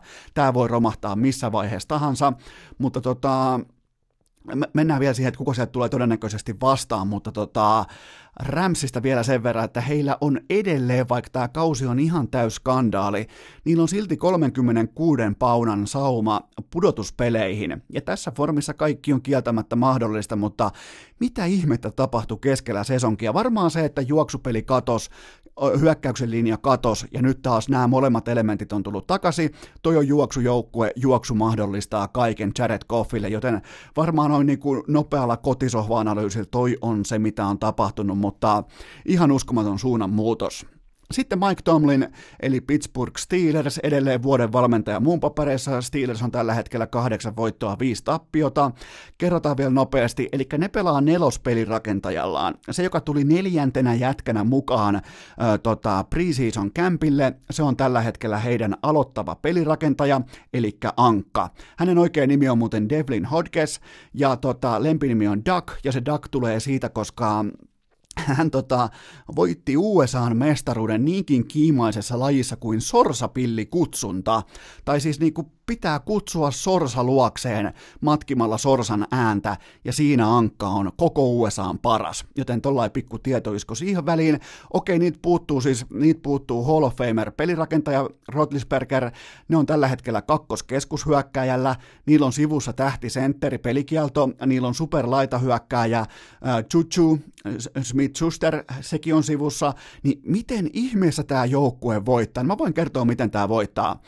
Ne pystyy just ja just pitämään päänsä pinnalla hyökkäyksessä, ja niiden puolustus on ihan silkkaa taivaallisuutta, siis se aggressiivisuus, se pass rush, se nopeus, se kaikki tempo, se miten ne tulee vastustajan naamalle, koko ajan on käsi naamassa, koko ajan tulee painetta, koko ajan tulee kiirettä, koko ajan, äh, tai ihan kun puhuisi jostain pornoleffasta, mutta tulee vastustajan naamalle. No, menkö sekin, koska se on käytännössä pornoa, mitä Steelersin puolustus tällä hetkellä tuottaa. Ja siis nytkin viisi säkkiä, kolme interceptionia ja yksi pakotettu fumble.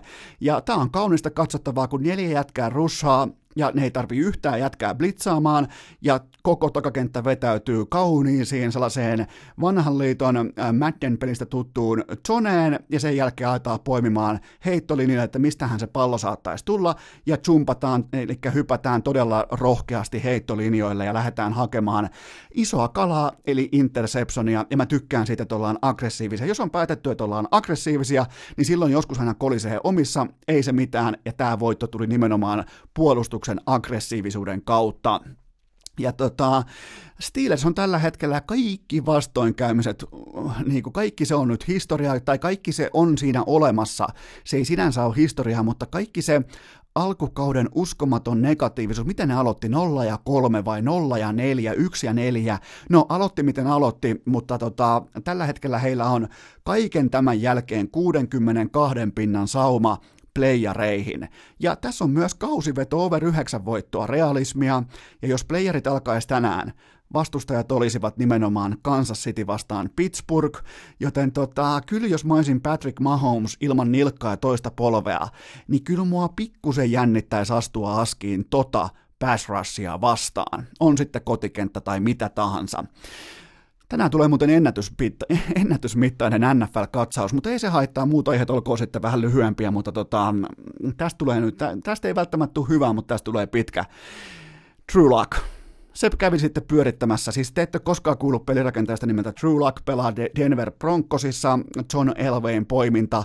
Öö, GM, joka, tai ylipäätään presidentti, joka löytää kaikista harviten laatupelirakentajia, on ainakin nyt löytänyt semmoisen, jolla on vahva startti. Sekin on tuolla jo jotain. Hän kävi sitten laittaa Houstonin oikein kar- karmeaan syväkyykkyyn, ja se pyöritti Houstonia kuin halvan hostellin paskaista lakanaa, 309 yardia, kolme touchdownia, yksi interception ja heitot 22 kautta 27 omille, eli aivan poskettoman kova esitys. Ja sellainen pikku knoppi tähän kohtaan, että mikä on todella oleellista ymmärtää, niin True Luckin lempinimi on uh, Horse Cock Luck – se on, se on jotenkin, se on jämäkkä, horse cock luck, joten eihän tommoselle jätkällä voi hävitä. Ja tämä oli osoitus siitä, että minkä takia mä en suostu koskaan ottamaan Houstonia vakavissani. En etenkään tosi paikassa, en silloin kun tulee, ne tulee emotionaalisesta Patriots-voitosta, ne pysyy kotikentällä, niillä on koko viikko aikaa valmistautua, niitä ei tarvinnut matkustaa se, senttiäkään, ja silti ne paskantaa keskelle trikoon lahjetta kotikentällään Denveriä vastaan. Tämä toistuu vuodesta, viikosta, kuukaudesta toiseen, ja tästä syystä mä en ota Houstonia peleissä. Se tulee todennäköisesti menee playereihin, mutta mä en suostu ottaa heitä vakavissani. Sitten Tennessee, jolla on sanansa sanottavana tähän tota, AFC Southin playoff-ralliin, ja nyt sitten ihan oikeasti. Vieraessa 42 paunaa jälleen kerran tauluun, 42-21 voitto Oaklandia vastaan. Siellä on kuitenkin laatu, ei ole laatuorganisaatio, siellä on uskottava organisaatio vastassa, siellä on legenda coachi, siellä on vahva tämä kausi takana Oaklandilla ja Tennessee tekee ihan mitä se haluaa. Mike Rabelin Tennessee on tällä hetkellä kahdeksan voittoa, viisi tappiota. Pelirakentaja Ryan Tannehill 391 yardia ja kolme touchdownia, keskushyökkäjä Derrick Henry 103 yardia ja kaksi touchdownia, ja Tannehill jakoi palloa peräti kymmenelle laitahyökkäjälle tai running backille tässä ottelussa kymmenelle eri pelaajalle heitti palloa. Ja Tennesel on tällä hetkellä 65 prosentin sauman playereihin, ja kuka haluaa, mä kysyn teiltä, kuka haluaa kohdata tämän Tenneseen playereissa? On nimittäin aika sisukas porukka just nyt. Ja tota, se mikä on se kaunis osio, niin tämä AFC South tulee menemään nyt, rat- tämä tulee ratkemaan kahteen rivalrikohtaamiseen, nimittäin Tennessee ja Houston kohtaa kaksi kertaa seuraavan kolmen viikon aikana. Molemmat on tällä hetkellä kahdeksan ja viisi. Kummallakin on ollut omat turbulenssinsa tähän kauteen, mutta Houstonilla se on nyt ja Tennesseellä se on stabiilia se lento. Joten ehkä me sittenkin saadaan viikon 17 win or go home tyyppinen ratkaisumatsi, se olisi mahtavaa, se olisi hienoa, nimenomaan Houston vastaan Tennessee. Siellä on kuitenkin sellaisia asioita, ja sitten toi Derek, Derek Henry on pakko vielä sanoa erikseen, se tällä hetkellä se murskaa vastustajan sieluja, kun se juoksee heistä yli. Niistä ei jää mitään. Jos te olette pelannut joskus sellaista videopeliä, missä sulla on vaikka miakka, just jossain Castlevaniassa sä lyöt sillä miekalla sun tota, vihollista seikkailupelissä, se katoaa. Ihan samalla tavalla käy, kun Derrick Henry juoksee pallo kainalossaan sen uskomattoman hauviksen kera. Se poistuu se vastustaja siltä kentältä. Ihan helvetin fyysistä vihaista, juo, vi, siis vihaista vastustajaa, mä rakastan sitä, vaikka onkin Alabaman poikia ja saa mennä siskonsa kanssa naimisiin, mutta joka tapauksessa sit astutaan lopuksi vielä sivuun NFL-maailmasta CFLn puolelle, koska on syytä käsitellä myös NFC Eastin tilanne. Philadelphia Eagles teki likimain mahdottomasta mahdollisen ja yritti kaikin voimin hävitä äh, New York Giantsille ja Eli Manningille kotikentällään Monday Night Footballissa, mutta kyllähän tässä nyt lopulta niin käy, että tämä todella hauska irvokas näytelmä menee viikkoon 16 ja kaikki ratkeaa Philadelphia ja Dallasin keskinäisessä ottelussa. Miettikää jompikumpi näistä joukkueista A pääsee pudotuspeleihin ja B nimenomaan saa kotimatsin. Divisionan voittaja pelaa aina kotonaan, vaikka olisi tappiollinen runkosarja, ne pelaa aina himassaan ykköskierroksella eli wildcardissa. Joten sieltä tulee jommalle kummalle hyvin todennäköisesti Seattle vastaan, ja varautukaa nyt tähän nyt jo, vaikka seuraavaksi on viikko numero 15, varautukaa nyt jo tähän viikkoon numero 16, koska sieltä tulee sitten semmonen määrä klooni äh, kloonimeemejä, äh, roskistulipalokuvia, sieltä tulee tota, äh, sosiaalisen median sellaista niinku kulta-aikaista tykitystä suoraan teidän silmien eteen, koska eihän tätä pellesirkusta, tätä NFC Eastia, niin eihän tätä niin kuin NFL pysty meille tarjoamaan kuin ehkä kerran 15 vuoteen. Mä muistan muutaman tapauksen, missä on menty, mutta en sitä, että molemmat joukkueet yrittää tehdä kaikkensa, että kumpikaan ei pääsisi playareihin. Ja ne ei niinku tunnu ymmärtävän sitä, että kävi miten kävi, niin toinen menee varmasti. Yksikään divisiona voittaja ei jää koskaan rannalle, ja ne pelaa vielä jumalauta tämmöisen kauden jälkeen kotipelin. Miettikää, Philadelphian fanit buuas jo puoliajalla. Hyvä, ettei lähetty himaan tosta matsista maanantai-iltana, ja ne kenties isännöi playoff-kotipeliä wildcardissa. Miettikää, tätä on NFL, tätä mä rakastan. Tällä hetkellä on muuten kolikon heitto. Dallas 51 prosenttia ja Philadelphia 49 prosenttia playereihin. Joten tota, jompi kumpi jatkaa tosipeleihin ja nyt tämä 38,5 minuutin keskiviikkoinen erittäin kyseenalaisen pitkä NFL-katsaus on vihdoin ohi. Urheilukääst! Tällä rahalla sai nyt tämmösen.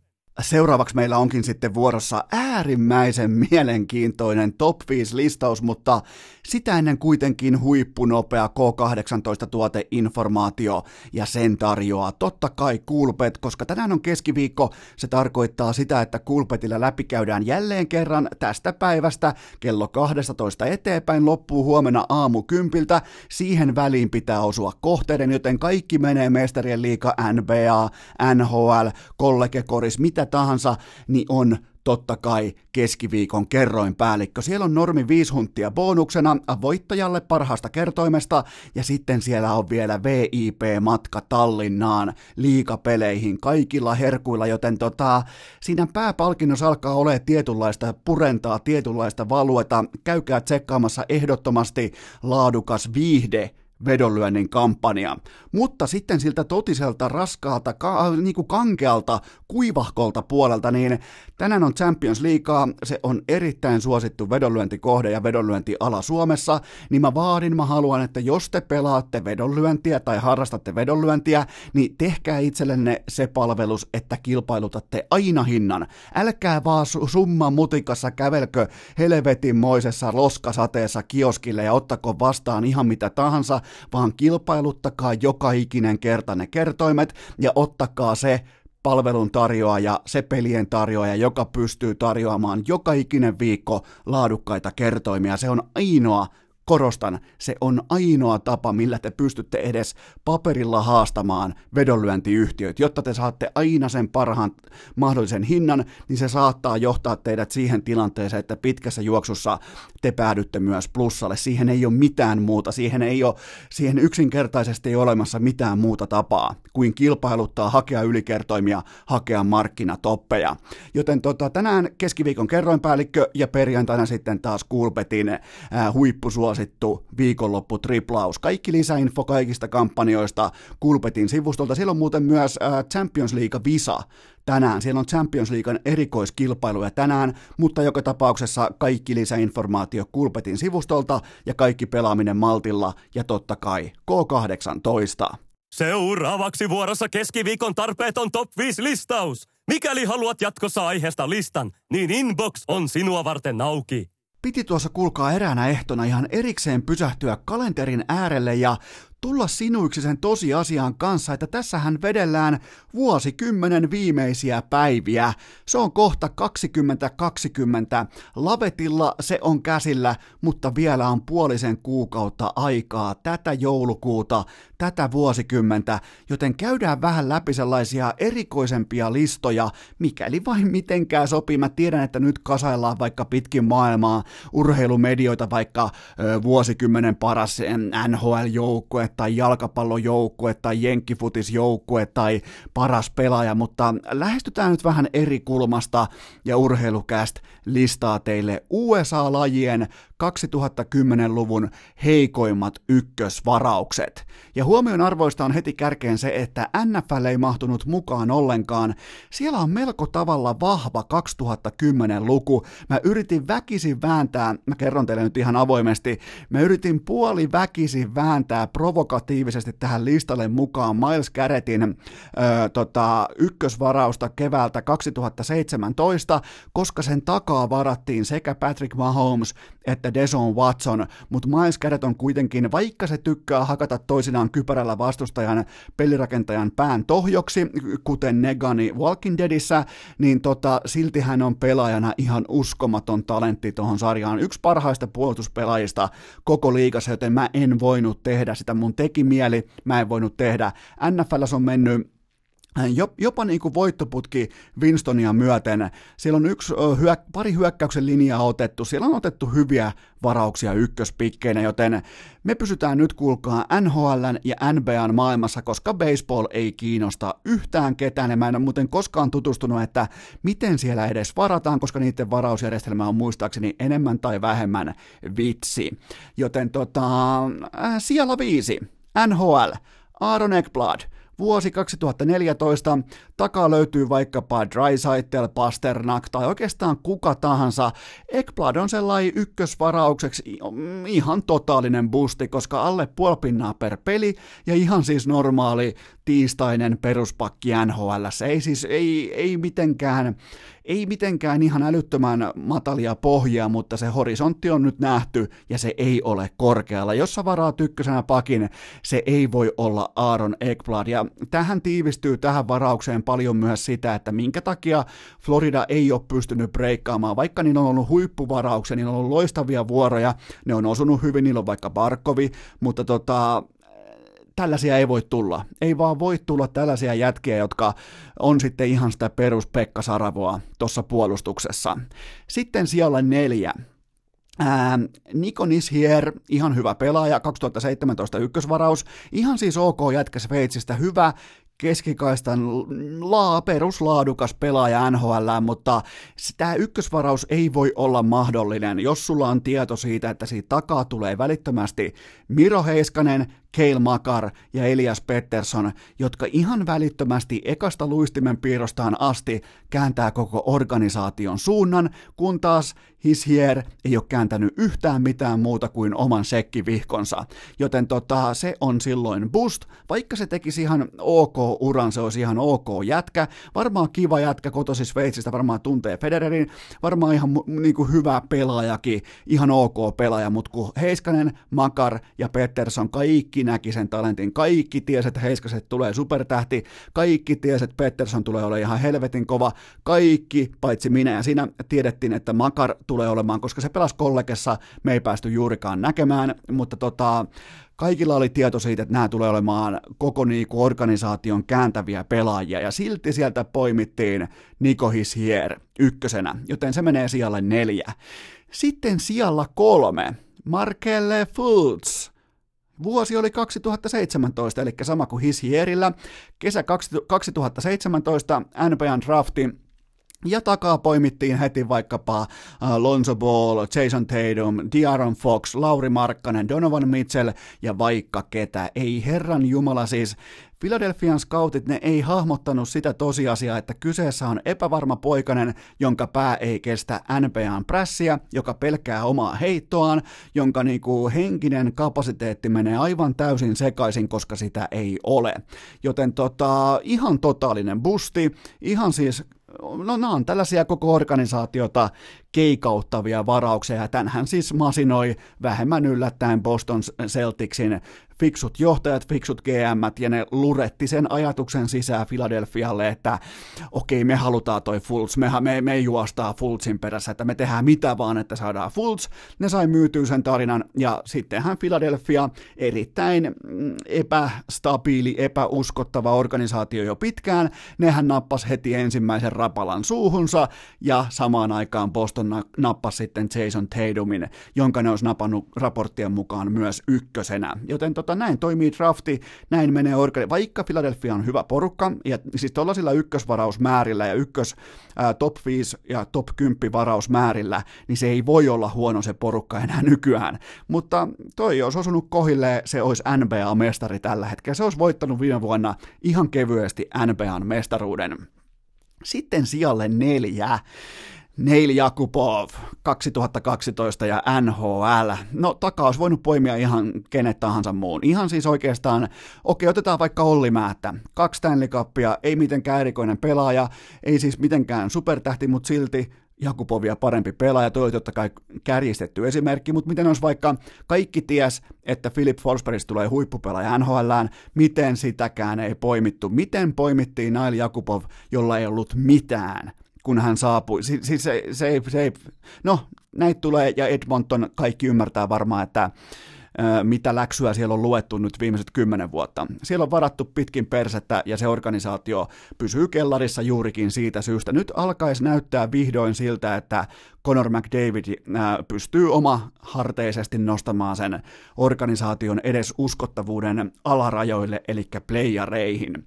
Sitten sijalla yksi, eli 2010-luvun heikoin ykkösvarauspoiminta, ehdottomasti no-brainer, Vuosi oli 2013, laji on ammattilaiskoripallo, ja silloin keksittiin, että se on toi Anthony Bennett, joka on nyt sitten NBAn uudet kasvot, ja tota, Bennett pelasi lopulta kokonaiset 151 ottelua. Takaa poimittiin muun muassa Victor Oladipo, CJ McCollum ja sitten muun muassa sellainen poikainen tuolta Kreikan suunnalta kuin Janni Santento Kuompo. Eli tota, ja nyt kun katsoo näitä top 15 pelaajan tämän, tältä vuodelta, top 15 pelaajien uria, niin niissä uravertailuissa Bennett on lopulta ihan ylivoimaisesti heikoin. Joten on ihan täys käsittämättömyys, että mitä ajateltiin, kun keksittiin Clevelandissa, että hei, mehän otetaan toi Bennett, hei, toi on meidän tuleva, tosta meko, tästä hyökätään, napataan Bennett ja mennään, tää on uusi Lebron. Miten voi tulla tällaisia virheitä? Miten siis ylipäätään se on mysteeri mulle, että jos on selkeästi tiedossa vaikkapa se, että Diaron Fox 2017 on yksi parhaista pallon käsittelijöistä koko kori, kollege-koripallossa, niin miten keksitään ottaa Markelle Fultz häntä ennen? Miten vaikka joku keksi, miten on juntattu joku Virmanen tekstiteivältä Edmontonin kokouksessa painaa, että hei tollain kuin Nail Jakupovi, toi pitää varata. Miten, olisi kiva tietää, miten, jos vaikka joskus tulisi vaikka Tulisikohan GM Kekäläinen joskus kästi vieraaksi kertomaan, että miten tämä prosessi menee, että kuka sen päätöksen tekee, koska nämä on siis ihan käsittämättömiä ohivetoja. Miten sä et voi olla tunnistamatta Heiskanen, Makar, Pettersson? Sä voit, sä voit heittää vaikka nyrkillisen tikkoja tauluun ja joku niistä osuu varmasti. Ja silti sä otat Niko Hisierin. Mikä, mikä on saanut sut siihen pisteeseen, että sä et ota varmaa talenttia, vaan sä siirrät sun ykkösvarauksella, tai sä lähdet ostaa sun ykkösvarauksella jotain lottokuponkeja, mitä kukaan muu ei näe, ei osta eikä halua. Joten tota, tässä oli urheilukästin keskiviikkoinen tarpeeton top 5 listaus, ja aiheena oli siis 2010-luvun heikoimmat ykkösvaraukset USA-urheilussa. Tilaa urheilukäst Spotifysta jo tänään! Ai miksikö? Hmm, siksi, koska se on ilmainen ja suomalaiset rakastavat ilmaisia asioita. Juuri tämä viikko tässä on meille kaikille erittäin merkittävä, tunteellinen ja kaiken kaikkiaan koskettava, koska Aleksi B tekee debyyttinsä OGn CS-joukkueen kapteenina ja nyt pitää pureutua siihen tosiasiaan, että ketkä pelaa OGssa. Mä tein nimittäin kotiläksyä. Nyt kun mä nukuin hyvän yön mun upo uusissa OGn lakanoissa, niin mä oon valmis tekemään teille tiukan analyysin siitä, että ketkä pelaa IGL Aleksi Virolaisen rinnalla OK CS-joukkueessa, joten äh, tota, tässä segmentissä mua avusti tuottaja Kobe ja sitten ihan random nettisivustot ja Google, ennen kaikkea Google oli ihan helvetinmoisessa roolissa, koska täytyy myöntää nyt tähän kärkeen, että jos kestää vuoden suurin piirtein, että opettelee vaikka ensin pelaajien nimet ja heidän vastuunsa ja heidän roolinsa, niin sanotaanko, että nyt tällä viikon varoaika OGn pelaajien nimien opetteluun ja roolituksiin, niin ei ihan välttämättä sitten täsmää. Nyt kun te taas teette muistiinpanoja ja te varastatte Eno Eskon kommentteja, lausuntoja, letkautuksia, sanavalintoja ja te menette niillä pätemään sitten pitkin internettiä, niin olkaa varuillanne sen tiimoilta, että ihan kaikki seuraavaksi luetellussa ei välttämättä pidä paikkaansa, mutta nyt on kuitenkin tehty todella tiukkaa tutkimustyötä urheilukästi e-urheilun, e-urheilukästi vaatekomerossa. Eli Mä käyn läpi sen, että ketkä pelaa nyt Aleksi Virolaisen kanssa samassa joukkueessa. Ensinnäkin aluksi heti kärkeen käännetään meidän kiikarit kohti Ranskaa. Sieltä tulee sellainen ukko kuin Nathan NBK Smith. Tämä näyttää ihan, tämä jätkä näyttää siis ihan rahapajan professorin veljeltä, jolla on kolme lasta ja perhevolkkari. NBKlla on urallaan 100, äh, 1652 kart, kartallista virallisia pelejä, eli siis jos pelattaisiin best of one, eli paras yhdestä, eli kerrasta poikki karttoja, hänellä olisi takanaan toisin sanoen 1652 ottelua Counter-Strikea. 1652. Aleksi p on vertailun vuoksi joku ehkä 500, mulla on 13, sulla on todennäköisesti ehkä 18. 1652, joten NBK on ihan ehdoton konkari. Mietitään nyt ylipäätään, että joutuu 1650, ei jumalauta, toi kertaa sit vielä, sun pitää 16 rundia voittaa. Hetkinen, mietitään nyt oikein, ynnäillään vähän. Siis tossahan joutuu ostaa aseitakin jo sen edestä, että sulla menee niinku siihen sun elämästä aikaa tyyliin kolme kuukautta, että sä ostat pelkästään aseita. Mutta Mikäli NPK-nimi tulee kulttielokuvasta Natural Porn Killer, niin silloin tämä on suurten menestystarinoiden joukkue, koska sivu, sivu, sivu, sivuroolissa silloin 94 ollut Robert Downey Jr. nousi vasta kauan NBKn jälkeen huipulle, joten tota, tässä on povattavissa, että jos tähän tulee uutta verta, ding ding ding, Aleksi Virolainen, niin tämä on suurten äh, sankaritarinoiden menestyshautuma tämä joukkue. Se on nyt fakta, se on osoitettu ja se perustuu tuohon NBK-nimivalintaan. Sitten liikahdetaan laivalla kohti Tanskaa. Siellä on sellainen kuin Valdemar Valde Björn Wangzö on siis hänen nimensä. Hän pelaa kanssa tässä joukkueessa. Roolitus on nyt pikkusen kuitenkin vielä epäselvä, mutta näyttää osittain vähän sellaiselta yliinnokkaalta jääkiekkoliiton ikuiselta kakkosvalmentajalta, ja Valdemar-nimi kuulostaa enemmän keksityltä kuin hänen pelinimensä. Ja itse asiassa Suomi ja Tanska saisi tällä hetkellä hyvin mielenkiintoisen monilajiottelun pystyyn.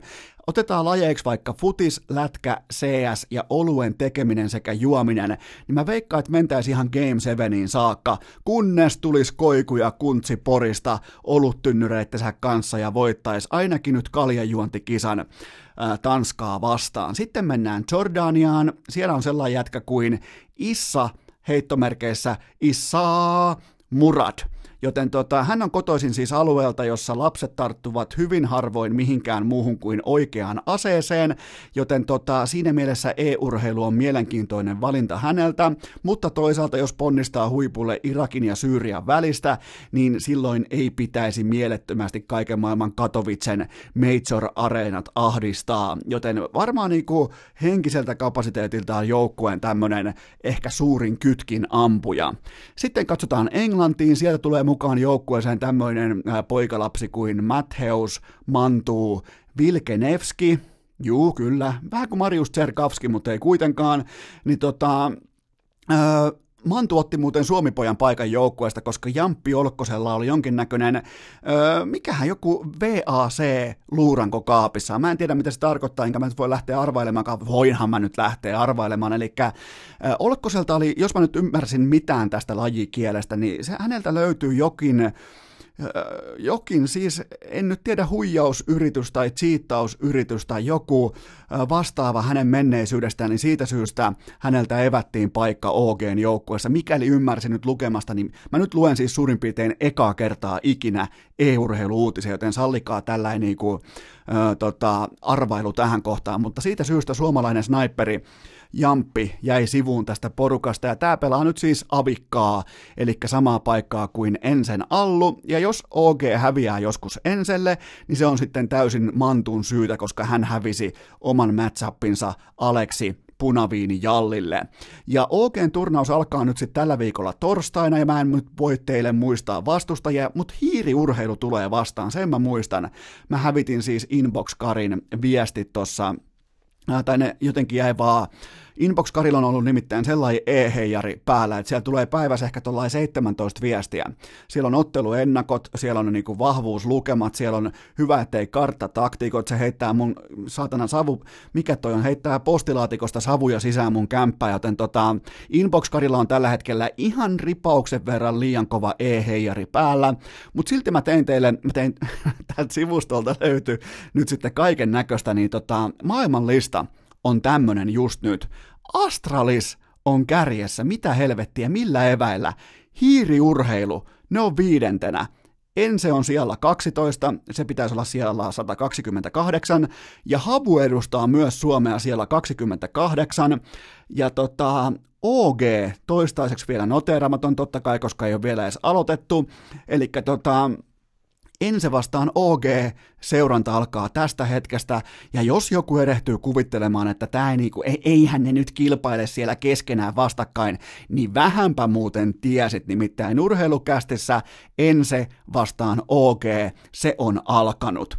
Ja tota, loppuun vielä yleisön jättimäisistä pyynnöistä, tätä on nyt niinku, tätä on vaadittu, niin saisiko urheilukästin e-urheiluanalyytikolta jonkinnäköisen top kolme listauksen siitä, että ketkä on tällä hetkellä maailman parhaimpia CS-pelaajia, se tulee nyt. Siellä kolme äh, niin kuin sympaattisilla, jopa syyntakeetomilla äh, meriteillä Sergei Ensestä, hän on siis syytön Sergei, syytön tähän kaikkeen. Sergei vain haluaa lähteä pitämään hauskaa, Sergei haluaa nauttia ylipäätään sitä, että pääsee pois mummon kellarista välillä, pääsee vaikka käymään ulkomailla toisin kuin kukaan muu, joka on kotoisin Inkeröisistä, joten tota, Sergei kuitenkin siellä kolme Ensen paras pelaaja. Sitten siellä kaksi Boombla pelaa navissa, istuu ison pojan paikalla poik- äh, pöydän päädyssä ja näyttääkin siltä, että kellottaa niitä tunteja sisään tuossa lajissa. Siis viimeisen päälle ja on muuten pikkusen paljon svägää Instagram-tilillä Eli tota, Navin pelaaja nimeltä Bumbla, yksi niinku ihan, siis näyttääkin Bumblalta, siis ylipäätään on, jumalauta on sväkää ja tyyliä ja on naisia, on mimmejä, on yöelämää, on juhlaa, on panssarivaunuja somessa, on kaikkea, ihan siis erittäin niin kuin vakuuttavan näköinen CS-pelaaja, ja sitten kun, se, sit kun se Bumbla pääsee siihen tiettyyn runiin, niin se laittaa kaikki lavettiin. Se on tällä hetkellä, se on Navin, se on parempi kuin Simple. Mä, mä sanon näin sen asian, että Simple tällä hetkellä hänen hypeaaltonsa perustuu täysin Bumplan dynaamiseen läsnäoloon tuossa joukkueessa. Ja sitten siellä yksi vähemmän yllättäen Aleksi B pelaa og ja se jumalainen tukka on nyt kammattu taakse ja hymy on palannut kasvoille ja me kaikki saatiin lahjaksi Aleksi B jo ennen joulua. Joten tota, siinä oli top kolme listaus siitä, että ketkä on parhaita CS-pelaajia juuri nyt ja tästä ei tulla keskustelemaan, koska tämä lista on fakta ja OGn turnaus alkaa nyt sitten torstaina. Ja tällä osiolla ei periaatteessa ollut kellekään yhtään mitään merkitystä, mutta tulipahan kuitenkin tehtyä. Vaivattomin tapa urheilukästin kuunteluun. Tilaa se joko Spotifysta tai iTunesista, niin saat aina uuden jakson uunituoreena puhelimeesi. Ja tähän tapaan me ollaan jälleen kerran siinä pisteessä, että on aika paketoida tämän keskiviikon urheilukästin jakso, mutta koska urheilukäst on kuitenkin useimmiten humanitaarisella asialla pienen urheilijan puolella, on aika piristää yksittäistä urheilijaa, jonka menestyksen täyteinen syksy ei välttämättä ole saanut niitä otsikoita osakseen, joita se olisi ansainnut. Mä puhun nyt tietenkin maajoukkueen, salibändimaajoukkueen kapteenista, klassikin ykkössentteristä Niko Salosta, koska mikäli kulkee klassikissa, mikäli tekee ihan mitä haluaa siellä kentällä, silti aina kiikarit ja silti aina Sami Johansson kaikissa otsikoissa. Ja sitten kun tulee kutsu odotettuihin linnan juhliin, niin sä olet siellä kulkaa kuin Dressmanin kalleimmasta mainoksesta, sä oot siellä uskomaton mieskarkki, sä oot Brad Pittin uusi tuleminen, niin siitäkin huolimatta ihastuttava avovaimo kerää kaikki otsikot, voittaa äänestykset, valitaan linnan kuningattareksi ja tätä rataa, joten Niko Salolla koko syksy erittäin menestyksekäs, mutta erittäin heikosti noterattu, joten urheilukästin on pakko nyt astua kummipelaajansa puolelle ja tehdä piristävä tuote. Tehdä jotakin sellaista, mikä saattaisi nyt palauttaa kaikkien kummikuuntelijoiden, kuten myös Niko Salon mieliin sen, että hän on oikeasti se tarinan todellinen supertähti. Ja mä aloin pohtia, että mitä mä voisin sellaista antaa nyt, kun sählynpelaajilla niillä on kaikki materiaali, niillä on kaikki mammona raha, jopa kunniakin, niin en mä voi, mä harkitsin hetken aikaa, että oisko se uusi, pitäisikö mun tehdä tai jopa piirtää uusi turkoosi lapa tai ää, laatia hänelle vanhasta heinolalaisesta pleksistä uudet sählylasit, mutta ei se voi olla mitään materiaalia, mun on pakko turvautua taiteeseen, mä tein nyt ja mä aion tässä kohdin julkaista sen. Mä laadin nimittäin joulun alla Niko Salolle ihan ikioman piristerunon. Tämän tehtävä on piristää, saada hyvää henkeä, saada vähän sählyn pelaajan häntää heilumaan näinä vaikeina otsikkoaikoina, joten tämä on piristeruno Niko Salolle.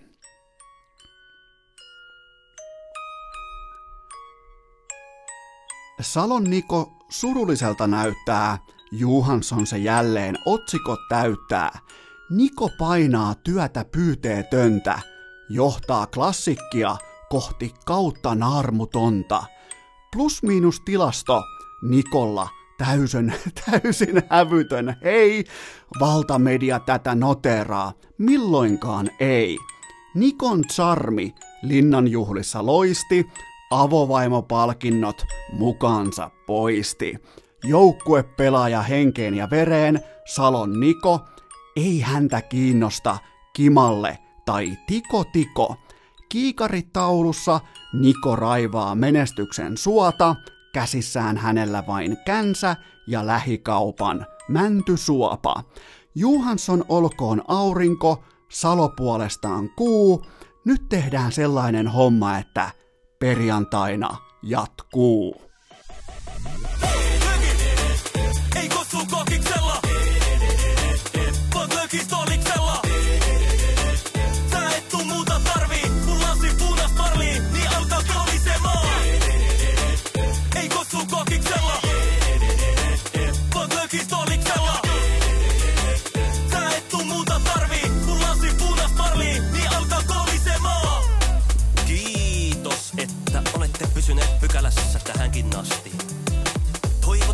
Kaikki tervetulleeksi myös jatkossa. Muistakaa nauttia elämästä arjen vastoinkäymisistä huolimatta. Allekirjoittanut kiittää ja kuittaa. Peliä.